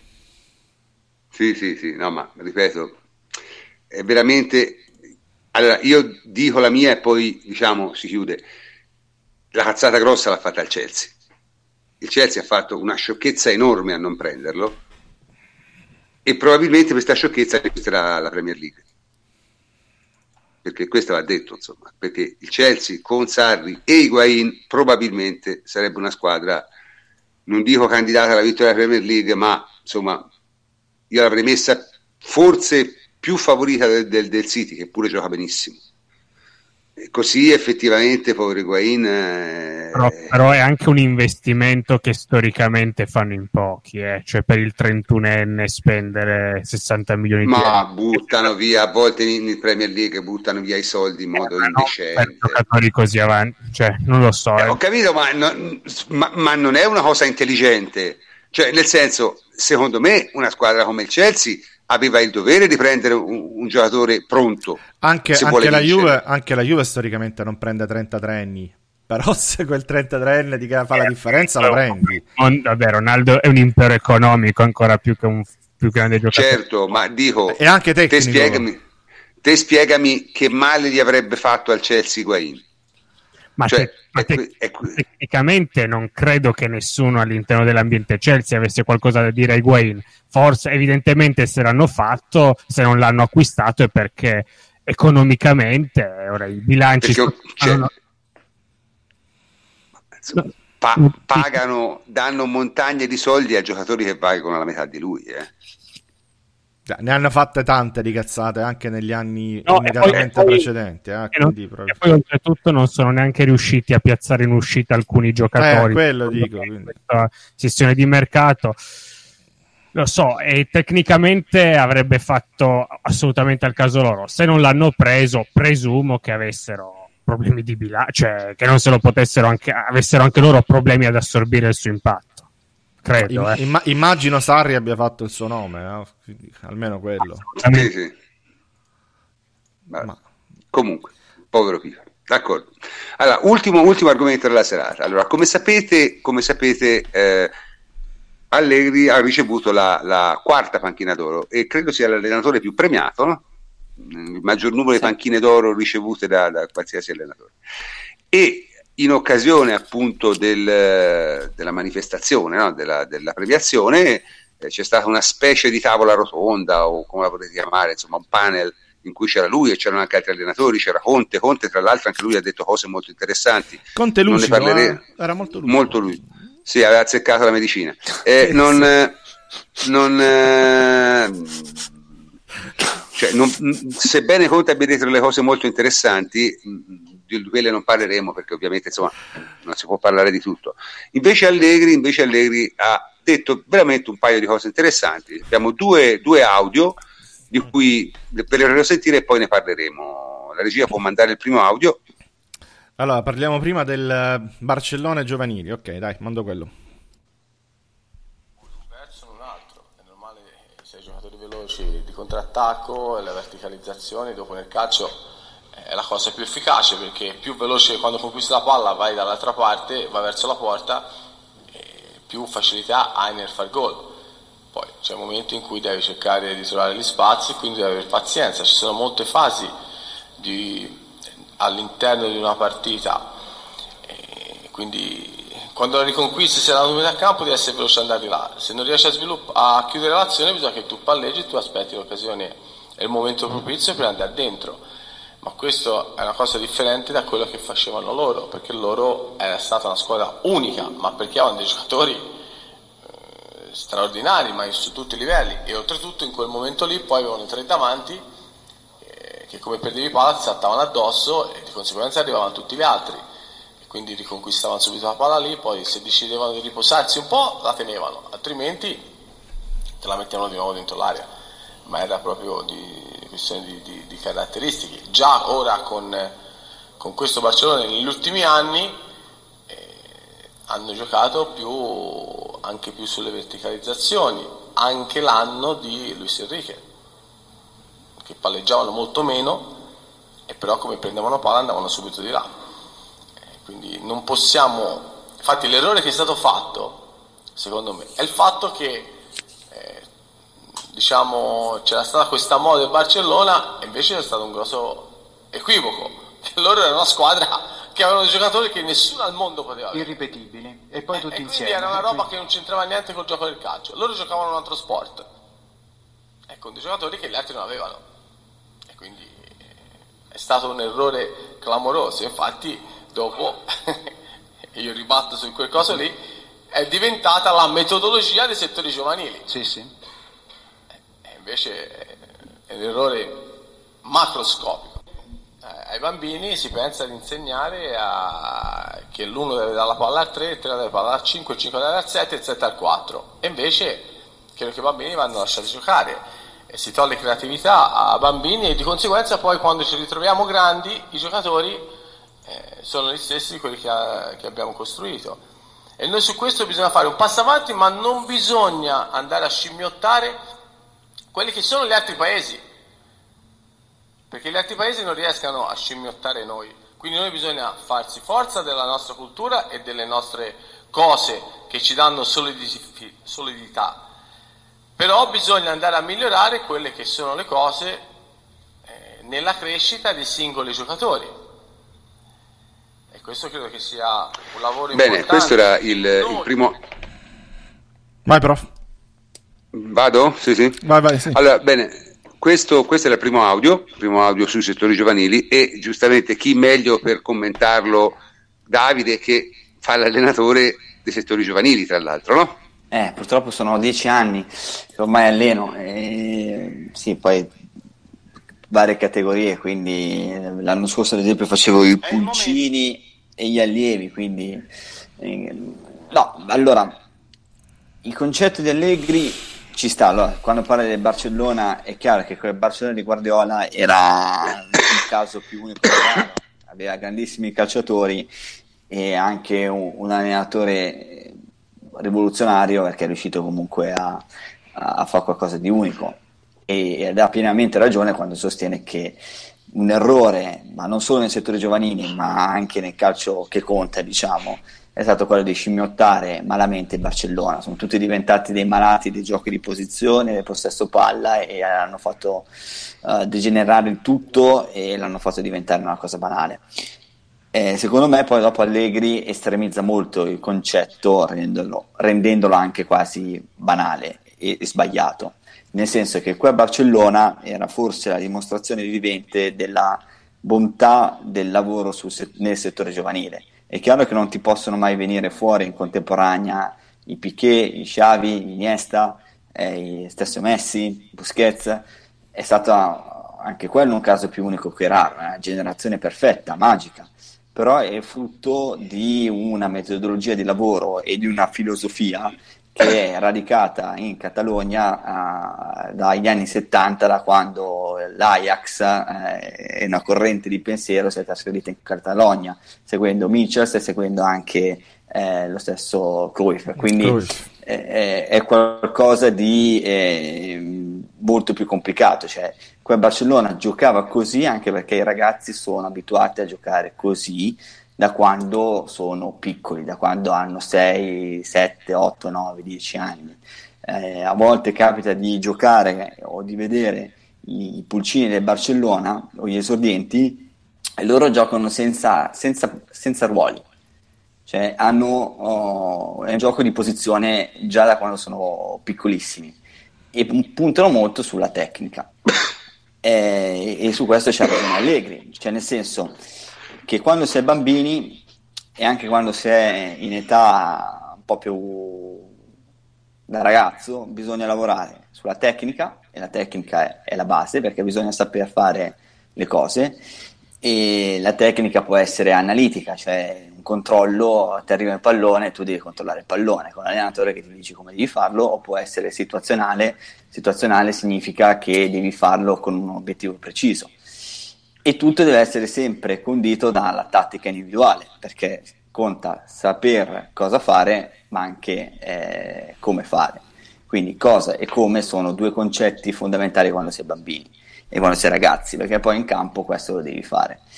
Eh, e quindi non bisogna lavorare sugli schemi, su questo hai perfettamente ragione, cioè perché poi dopo ti crescono polli eh, e quando diventano 16 anni, 17 anni, che tu devi lavorare anche sulla tattica di reparto e sull'organizzazione collettiva, eh, questi non hanno più fantasia.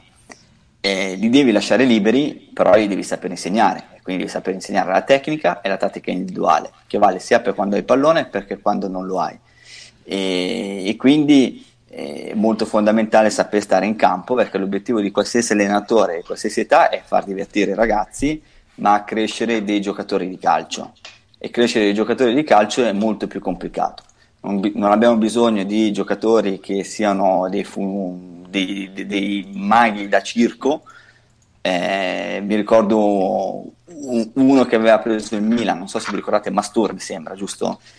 Che era, sì, spopolava sì, sì. su YouTube, eh, se- sembrava mh, destinato a diventare un grandissimo calciatore, invece questo era solamente un, un, un esponente da circo, un clown, e giocoliere. Invece bisogna sapere insegnare a giocare a calcio. Tipo, Ma ripeto, Fochigna, ve lo ricordate? Eh, Fochigna. Eh, grandissimo Fochigna.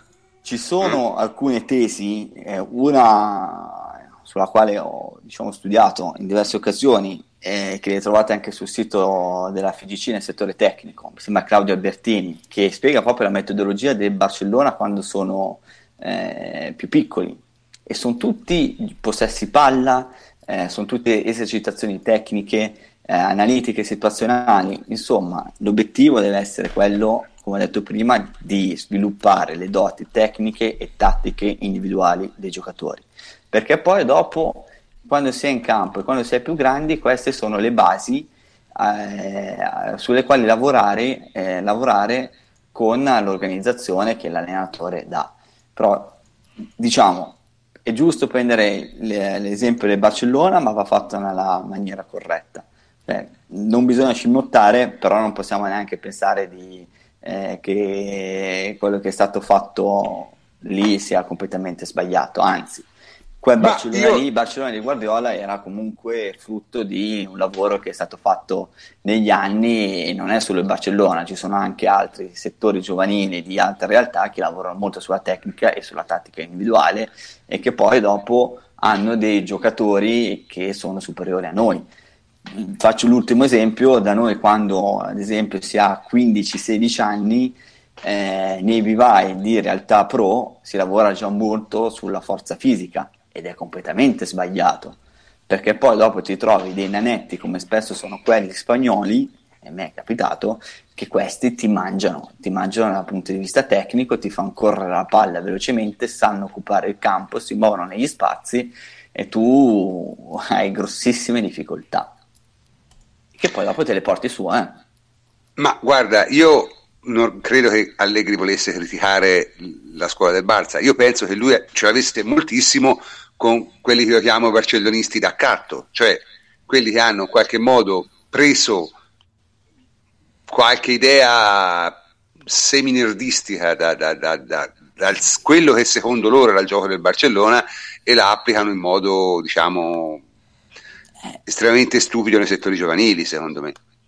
Cioè, anche perché quel gioco è complicato, va capito e bisogna saperlo spiegare. Ma non solo, secondo me dei giovani del Barça non giocano a quel modo, nel senso fanno tutto fuori che è un gioco di, di quel tipo lì. Loro semmai curano molto la tecnica e il possesso palla.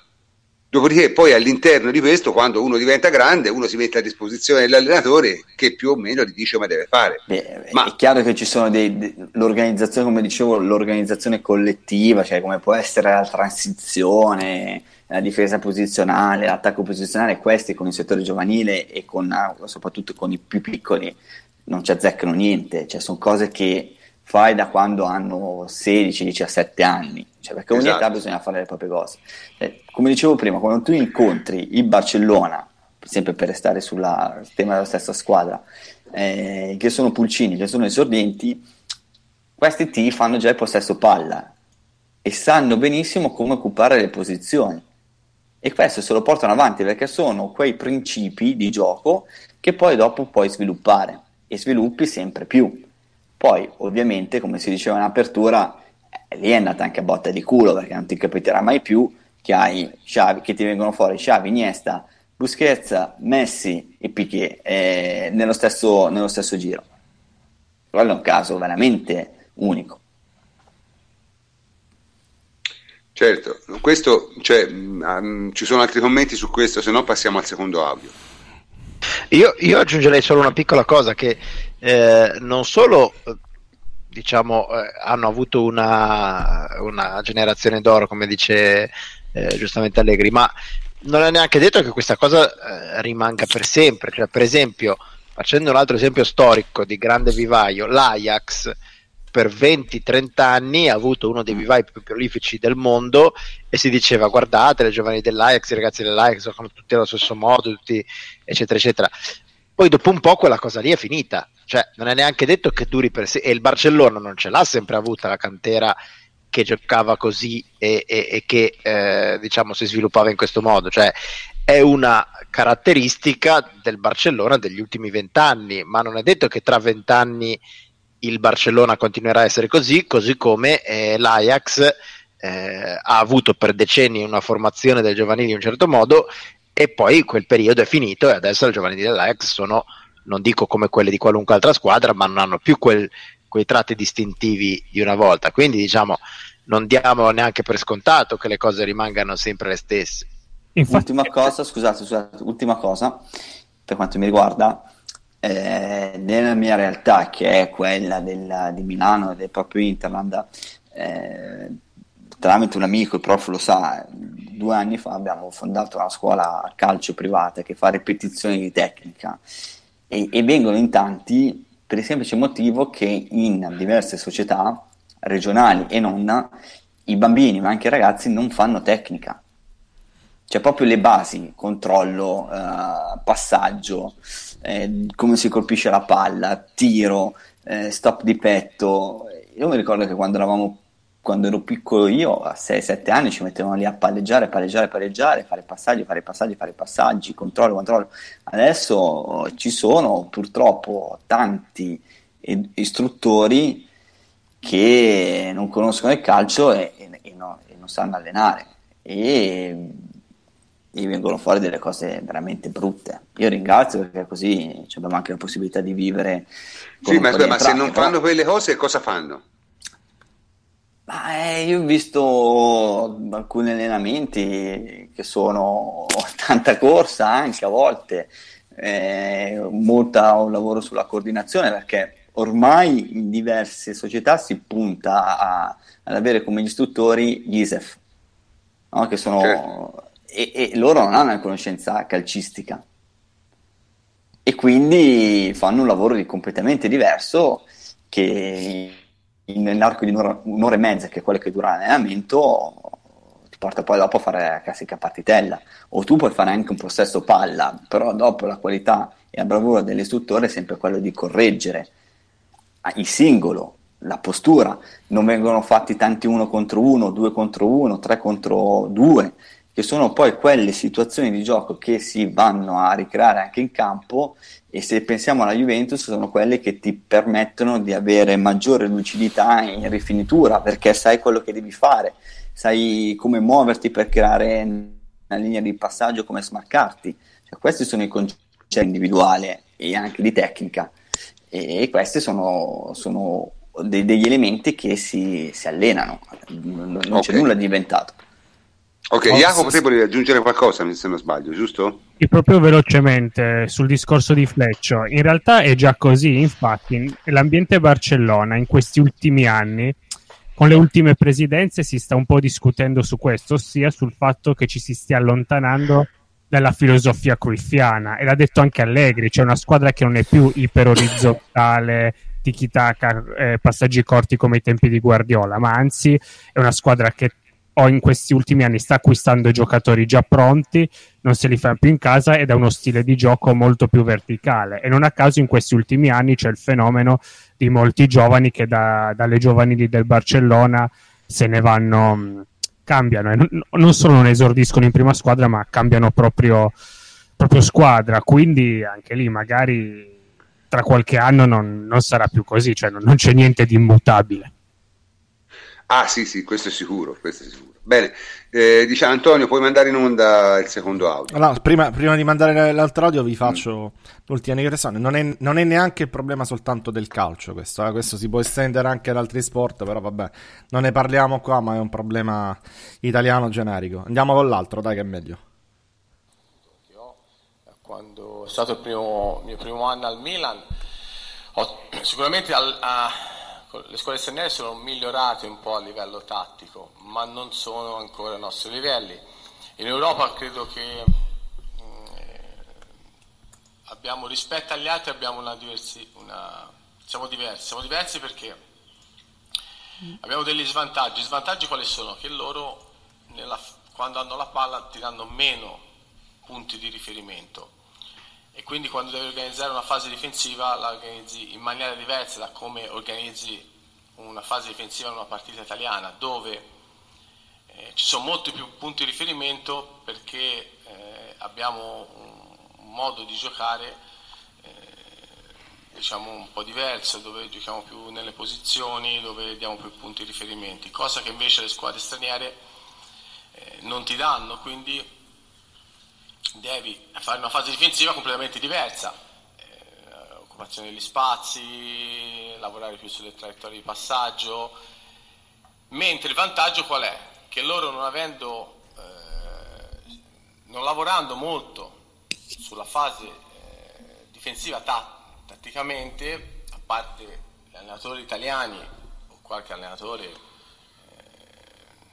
ti puoi prendere dei vantaggi i vantaggi perché loro gli, eh, gli spazi non li, occupo, li, occupano male, ti lasciano molte, molte traiettorie di passaggio eh, tra centrocampisti, difensori e poi la differenza, e credo che questa sia una cosa solo culturale, è impossibile andare a cambiare una cultura eh, che è radicata per tantissimi anni, come è impossibile cambiare la nostra, che non ce l'hanno nella testa, loro prendono e giocano. Io quest'anno da noi sono arrivati, uno abbastanza bravo, eh, che è Ronaldo, eh, però è arrivato eh, anche un ragazzo, un giocatore che si chiama Cancello, che tra l'altro c'era l'anno scorso Luciano, e, lui che è un grande giocatore che può diventare uno dei più bravi, però quando gli parli di fase difensiva fa fatica. fa fatica proprio non l'accettano, ma si vede anche quando giochi contro le squadre straniere che loro se ne sbattono proprio, non, non, non, lavorano di riparto, lavorano solo singolarmente e quindi per noi quando vai a preparare una partita del genere sicuramente ti puoi prendere questi vantaggi. Hmm. Interessante, interessante il discorso di Allegri, eh? cioè, è, è una cosa che più o meno tutti abbiamo pensato ma che nessuno ha veramente osato dire, no? Cioè, eh, oggettivamente la differenza di preparazione tattica tra le squadre italiane anche le peggiori e le squadre straniere, anche le migliori, è secondo me evidente. Cioè, nel senso, quando giochi una partita di Champions League hai tutto un altro modo di, di, di, di portare avanti l'azione che, che, in, che, in, Italia non ti viene consentito. Parliamoci chiaro. In Italia non ti viene consentito di giocare con, con quel tipo di, libertà e soprattutto non trovi mai trovi raramente in Italia una squadra che, che ti si scompone davanti o che eh, si scopre o che insomma, mentre invece insomma, noi abbiamo visto il, Manchester United no?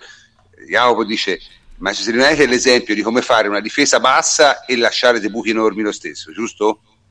Sì, il Manchester United il discorso non è che si difende basso e che è passivo, ha dato tanti risultati a Mourinho in passato il punto è che oltre a difendersi bassissimo e ciò comporta anche problemi nella risalita del campo, si affidano quasi solo a lanci lunghi, sono disordinati. E la Juve comunque nonostante una squadra costantemente passiva sia all'Old Trafford che a Torino ha... aveva sempre l'uomo tra le linee libere. L'uomo tra le linee ha creato grandi occasioni da gol. Sì infatti cioè, ma è l... questa è una differenza enorme nel senso io le squadre, le squadre italiane quando si difendono ti lasciano molti, ma molti, ma molti, ma molti meno spazi. Cioè, Però, ne... io, non sono tanto d'accordo con Allegri quando fa la macro categoria Esther, cioè è diverso ogni paese da paese e soprattutto anche all'interno dello stesso paese ci sono interpretazioni molto diverse. Per esempio in Spagna c'è Marcelino che è una cosa, c'è Simeone che è una cosa, che fare un'interpretazione del 4-4-2 è più simile rispetto a quella italiana, e poi ci trovi i setti... Sempre meno però, eh. Cioè, poi... Stai parlando del primo atletico, quello di ora non è così. Sì, però prende pochi gol, fa comunque un 4-4-2 abbastanza standard. E poi ci sono anche altri allenatori, mi viene in mente Setien, per esempio, che vuole sempre dominare il pallone e c'è una fase difensiva più, più aggressiva, più sulla riconquista. Cioè, dipende, secondo me ci sono tante scuole, non, non sono tanto d'accordo con categorizzare con Italia versus Ester, dipende. Sì, ma tutto dipende, però se te consideri diciamo, un macro discorso è secondo me assolutamente vero che tatticamente le squadre straniere sono meno organizzate, questo è evidente, si vede anche quando giocano tra loro, cioè non... Però secondo me non voleva essere un, un, meno organizzata quello di Allegri, ma quanto un diversamente organizzata. Cioè loro, dice, loro preparano più una difesa, eh, diciamo così, eh, individuale, una tattica individuale, piuttosto che impostare una difesa eh, che sia un lavoro di squadra e di tutta la squadra nel suo complesso. Non è necessariamente un, eh, un più meno, è un diverso, perché ovviamente c'è anche eh, un contraccolpo positivo, nel senso che eh, nel momento in cui tu scegli una difesa eh, più individuale e lasci i giocatori eh, diciamo meno vincolati a fare dei movimenti di squadra, poi questi saranno anche più liberi di fare giocate offensive più estemporanee. È, è un do death, cioè evidentemente soprattutto nel calcio inglese, perché è quella secondo me dove, è lì dove c'è la grande differenza, perché poi in Germania, in Spagna le trovi squadre difensivamente compatte, accorte, che si muovono come, come, reparto e come squadra, ancora di più in Germania che in Spagna. La vera differenza è il calcio inglese, dove il, il gioco, eh, la difesa di squadra, secondo me, è, vi, è vista meno bene perché eh, lì danno come massima, eh, diciamo, come, come principale indicazione il ritmo. E lì devi giocare sempre a ritmo alto. Ed è logico che non, non puoi coniugare il ritmo alto con eh, il, eh, la compattezza di squadra perché non puoi muovere un'intera squadra a velocità massima. E, e quindi è un, è un trade off hai da qualche parte dei lati positivi e da qualche parte dei lati negativi. Ma... sì, mm, Davide? No beh cioè, credo che alla fine eh, il concetto sia mm, giusto nella sua sostanza. Se, se pensiamo alla difesa posizionale di tante squadre europee, eh, ma non ce l'hanno in ecco, tanti casi. Cioè...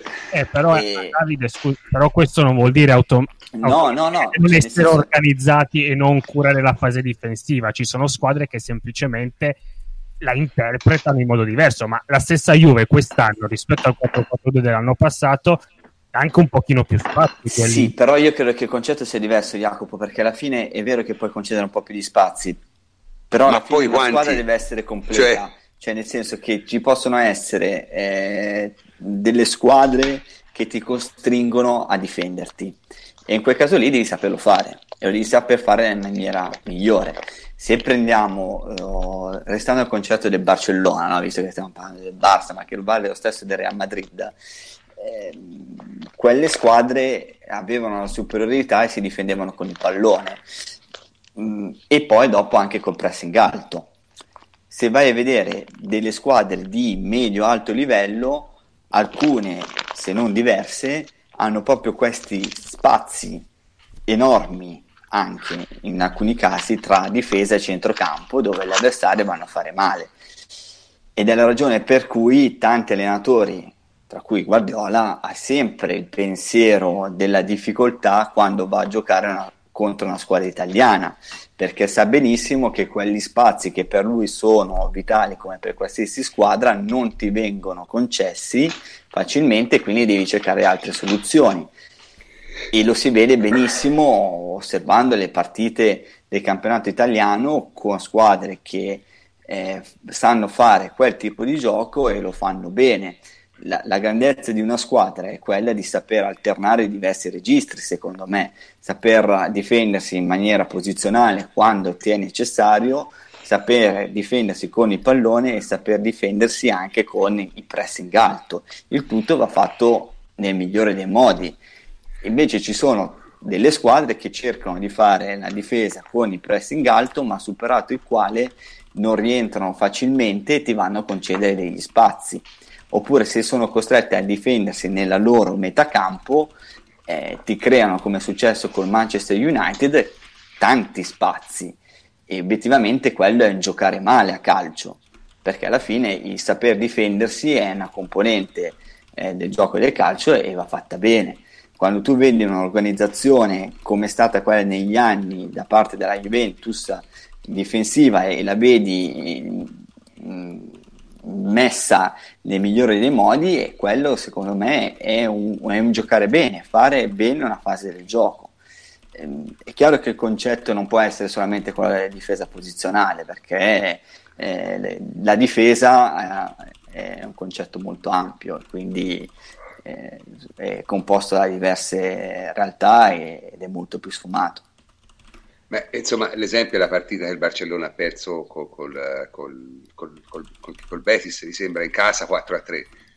Cioè, quei gol lì non li puoi prendere. Cioè, quei gol lì non li puoi prendere mai. E se sei il Barcellona non li devi prendere, proprio perché sei una squadra molto forte. No, per dire, Quindi... faccio anche l'esempio del Tottenham, no. no? Il Tottenham che era una squadra che si difendeva facendo un determinato tipo di gioco, che quando è sorretto anche dalla condizione atletica e, e anche dalla, dal gioco offensivo, eh, può essere efficace. Ma poi dopo se incontri squadre che sanno attaccarti bene, tu vai in grosse difficoltà ed è una delle ragioni per cui il Tottenham ha non, riesce sempre quasi mai a, ad esprimersi davvero. Cioè, nel momento in cui conta, quando vai a giocare con squadre di pari livello superiore, fa... perde sempre. Non lo so, ripeto, io, io, trovo il discorso di Allegri estremamente giusto, sono le cose che io ho sempre, ho sempre pensato guardando le partite. Poi è chiaro che magari una squadra, alcune squadre, diciamo le squadre forti, cioè Barça e Real, hanno delle qualità individuali tali da superare questo genere di eh, deficienza tattica. Ma una squadra di livello immediatamente inferiore, a volte si vede fare delle cose veramente che non esistono, nel, ma mh, sono inspiegabili, eh, nel senso proprio inspiegabili nel calcio. Cioè, io ho visto il Liverpool avere difficoltà col Napoli, che secondo me è una cosa impossibile, nel senso ho visto il PSG non riuscire a giocare con dei giocatori fortissimi. Cioè, questo francamente si spiega poco. Ho visto il Real Madrid fo- fare malissimo con una formazione, secondo me, che anche senza Ronaldo, insomma, se non è la miglior squadra d'Europa, poi ci manca. Eh, insomma, queste sono tutte cose che poi però vanno anche, vanno anche capite, perché qui in Italia siamo sempre pronti a criticare quando qualcosa va storto, ma a volte veramente non ci si rende conto di quello che c'è fuori da questo paese.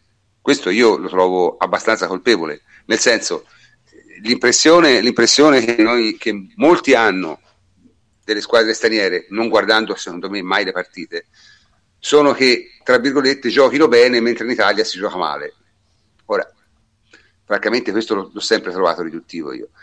Semmai in Italia, come dice sempre Jacopo, abbiamo delle squadre di basso livello che stanno veramente troppo basse e veramente rendono la partita un, un, uno strazio. Ma in generale, francamente, dal punto di vista tattico, io penso che le squadre italiane tuttora siano estremamente superiori alle altre. Cioè, ma si vede proprio. Cioè, non lo so, io può darsi mi sbagli, ma a me pare una cosa abbastanza evidente questa qui. Ecco, non, non credo. Antonio, te che non sei intervenuto, dici qualcosa anche te, cosa ne pensi?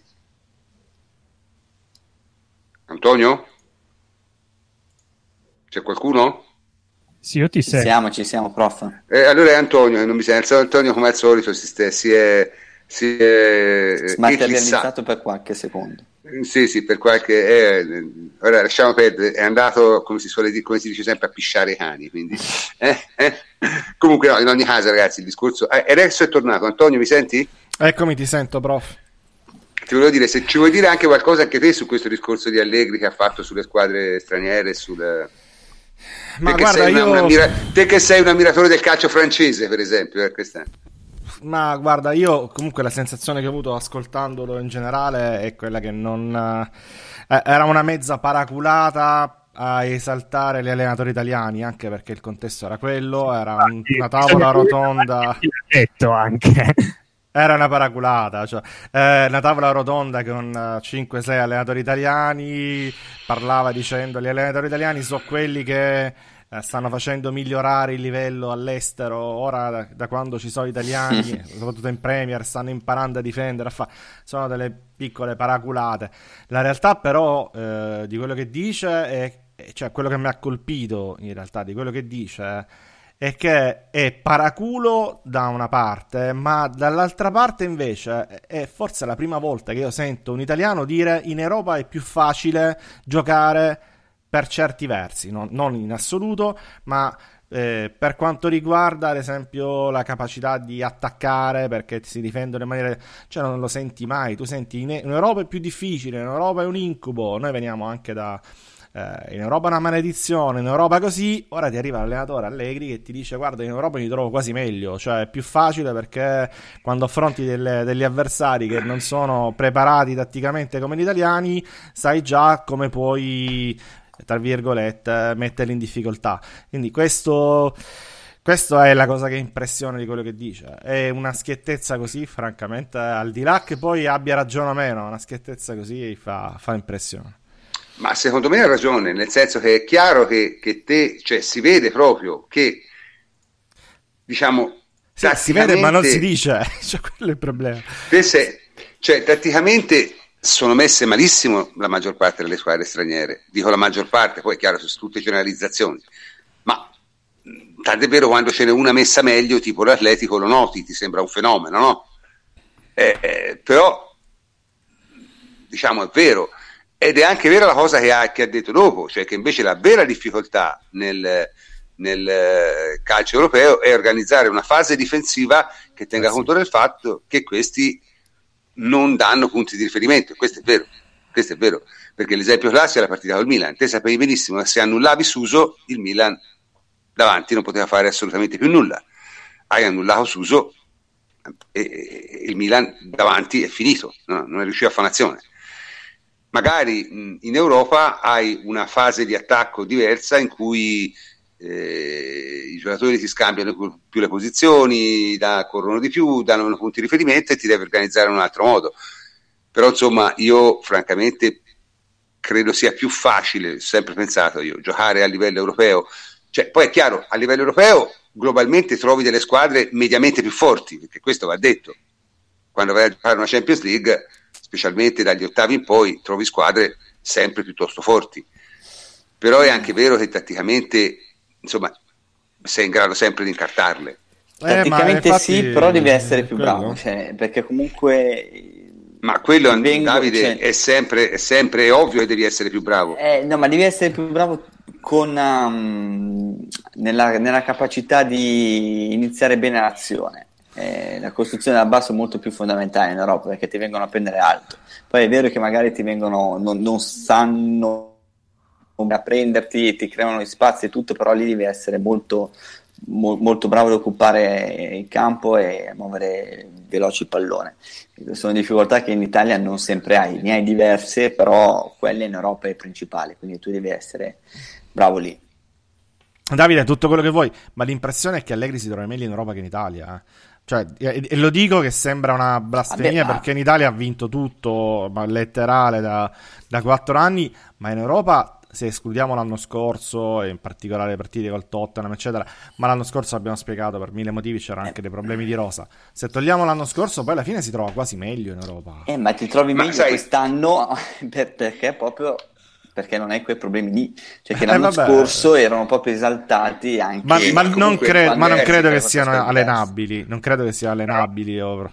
però ragazzi tanto, eh. tornando anche al discorso di prima anche ammettendo che una squadra italiana sia tatticamente organizzata dietro, si muove meglio di reparto, anche ammettendo questo. Se poi però, come dice Allegri, ha una fase di possesso che fa rabbrividire, rigida, senza interscambi e prevedibile, cioè, poi non vuol dire che sia...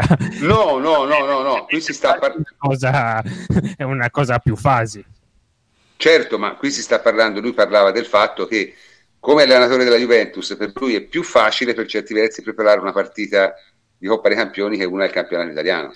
Perché il campionato italiano ti propone, se te vuoi vincere, delle difficoltà sempre diverse. In Europa, generalmente, se te giochi una partita buona, la vinci. Poi ci sono eccezioni tipo quella col Manchester, ma sono appunto eccezioni, capisci? Non solo, ma questa capacità ti permette anche di vincere delle partite meno buone. Cioè, l'esempio stato l'anno scorso col Tottenham, che era una Juve francamente non trascendentale, con dei grossi problemi, ma diciamo ha preso vantaggio pienamente proprio di queste cose, di questo disordine tattico che hanno queste squadre lì. Capito? Che comunque, anche se giocano bene, ti lasciano sempre de- un sacco di, di, di possibilità.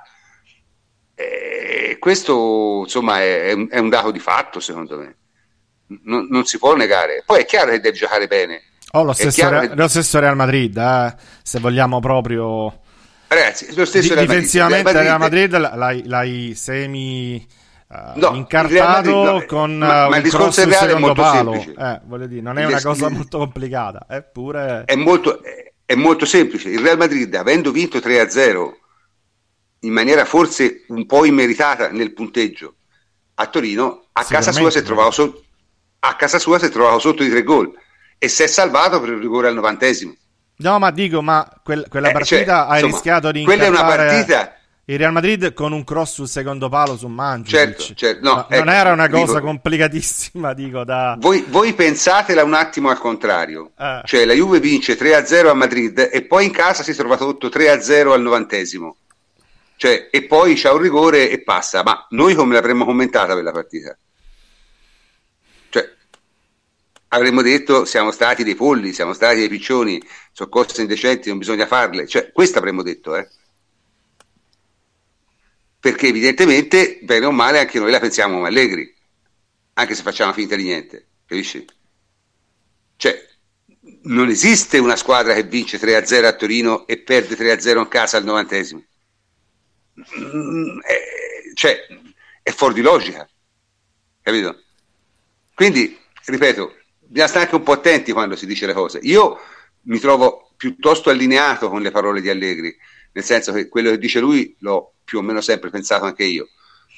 Mi fa piacere sentirlo dire da un allenatore vincente, ecco, perché questo sembra essere, cioè, insomma, diciamo, Allegri è in una situazione adesso che può dire praticamente quello che vuole e bisogna dargli ragione, no?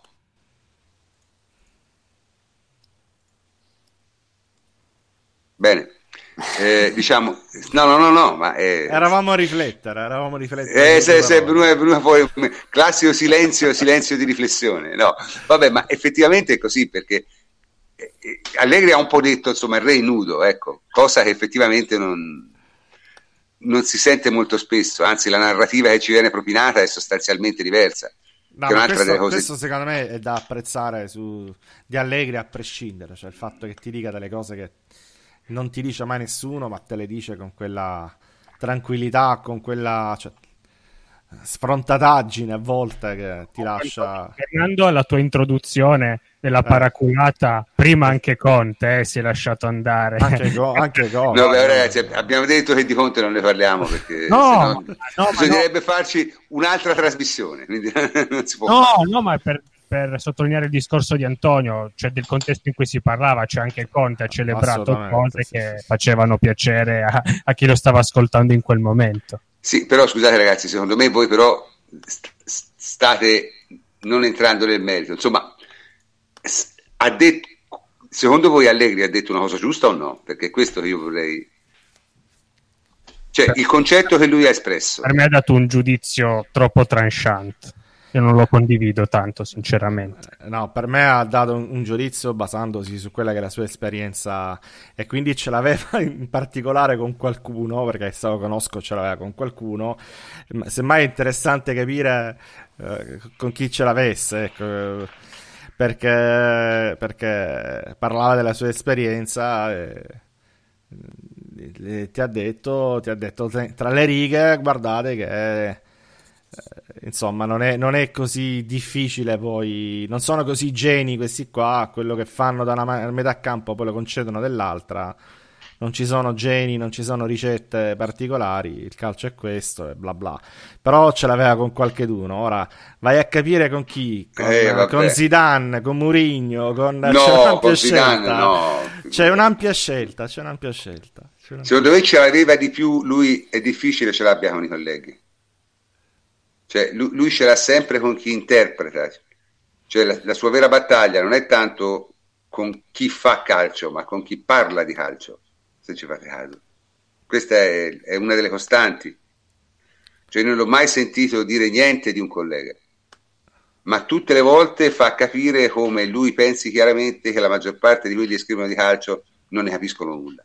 Sì, sì, quello lo Questo... dice anche, non solo. Vabbè, ma comunque, comunque, quando non lo dice, diciamo, è, è, è piuttosto evidente, ecco. È piuttosto evidente, insomma. Non...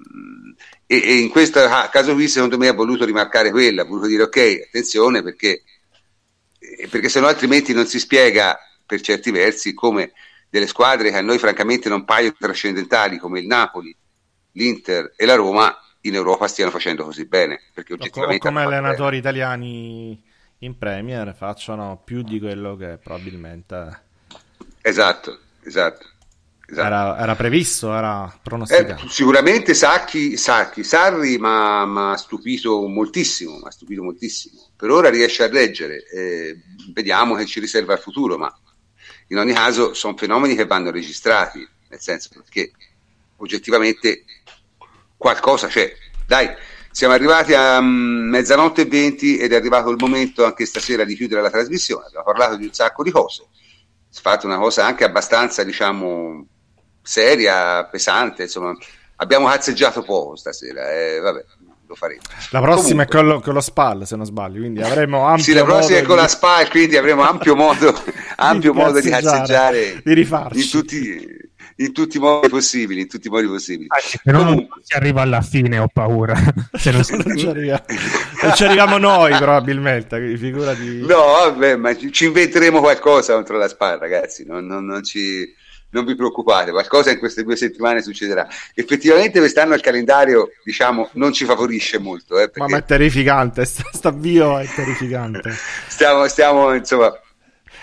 Le prime, le prime 14 partite ci sono state due soli, cioè voglio dire, Napoli, Torino, Firenze eh, e Roma sono tutte in fondo, quindi ce le abbiamo tutte nel periodo di Natale, ci faremo delle vacanze di Natale meravigliose, ma eh, questo sfilotto di inizio, stagione è stato terribile, Chievo, Lazio, Parma, Sassuolo, Frosinone, Bologna, Udinese, Genoa, Empoli, Cagliari, cioè da morire, da morire, veramente non si sa che dire. Comunque, in ogni caso, sta, anche stasera siamo arrivati alla fine, l'abbiamo portata a fondo. E quindi saluto il plenipotenziario Antonio Corsa. Ciao Antonio. Ciao, ciao prof, ciao a tutti, alla prossima. Davide Terruzzi, ciao Davide. Notte prof, alla prossima. Francesco Adrianopoli, ciao Francesco. Ciao prof, anche da me. E infine Jacopo Pazzolini, ciao Jacopo. Ciao, buonanotte a tutti. Allora, io sono il professor Cantor e prima di salutarvi vi ricordo che la prossima settimana non c'è il campionato, quindi noi sicuramente non andremo in onda in diretta il lunedì. Non sappiamo se in queste due settimane faremo un focus né su che lo faremo, probabilmente dipenderà se ci sono argomenti lo faremo, altrimenti no, ma non, diciamo, non, in questo momento non abbiamo nulla in programma. Quindi a meno di imprevisti ci risentiamo fra due settimane dopo Juventus a spalle, sperando di avere qualcosa da raccontare. Intanto come sempre vi saluto. Buonanotte a tutti.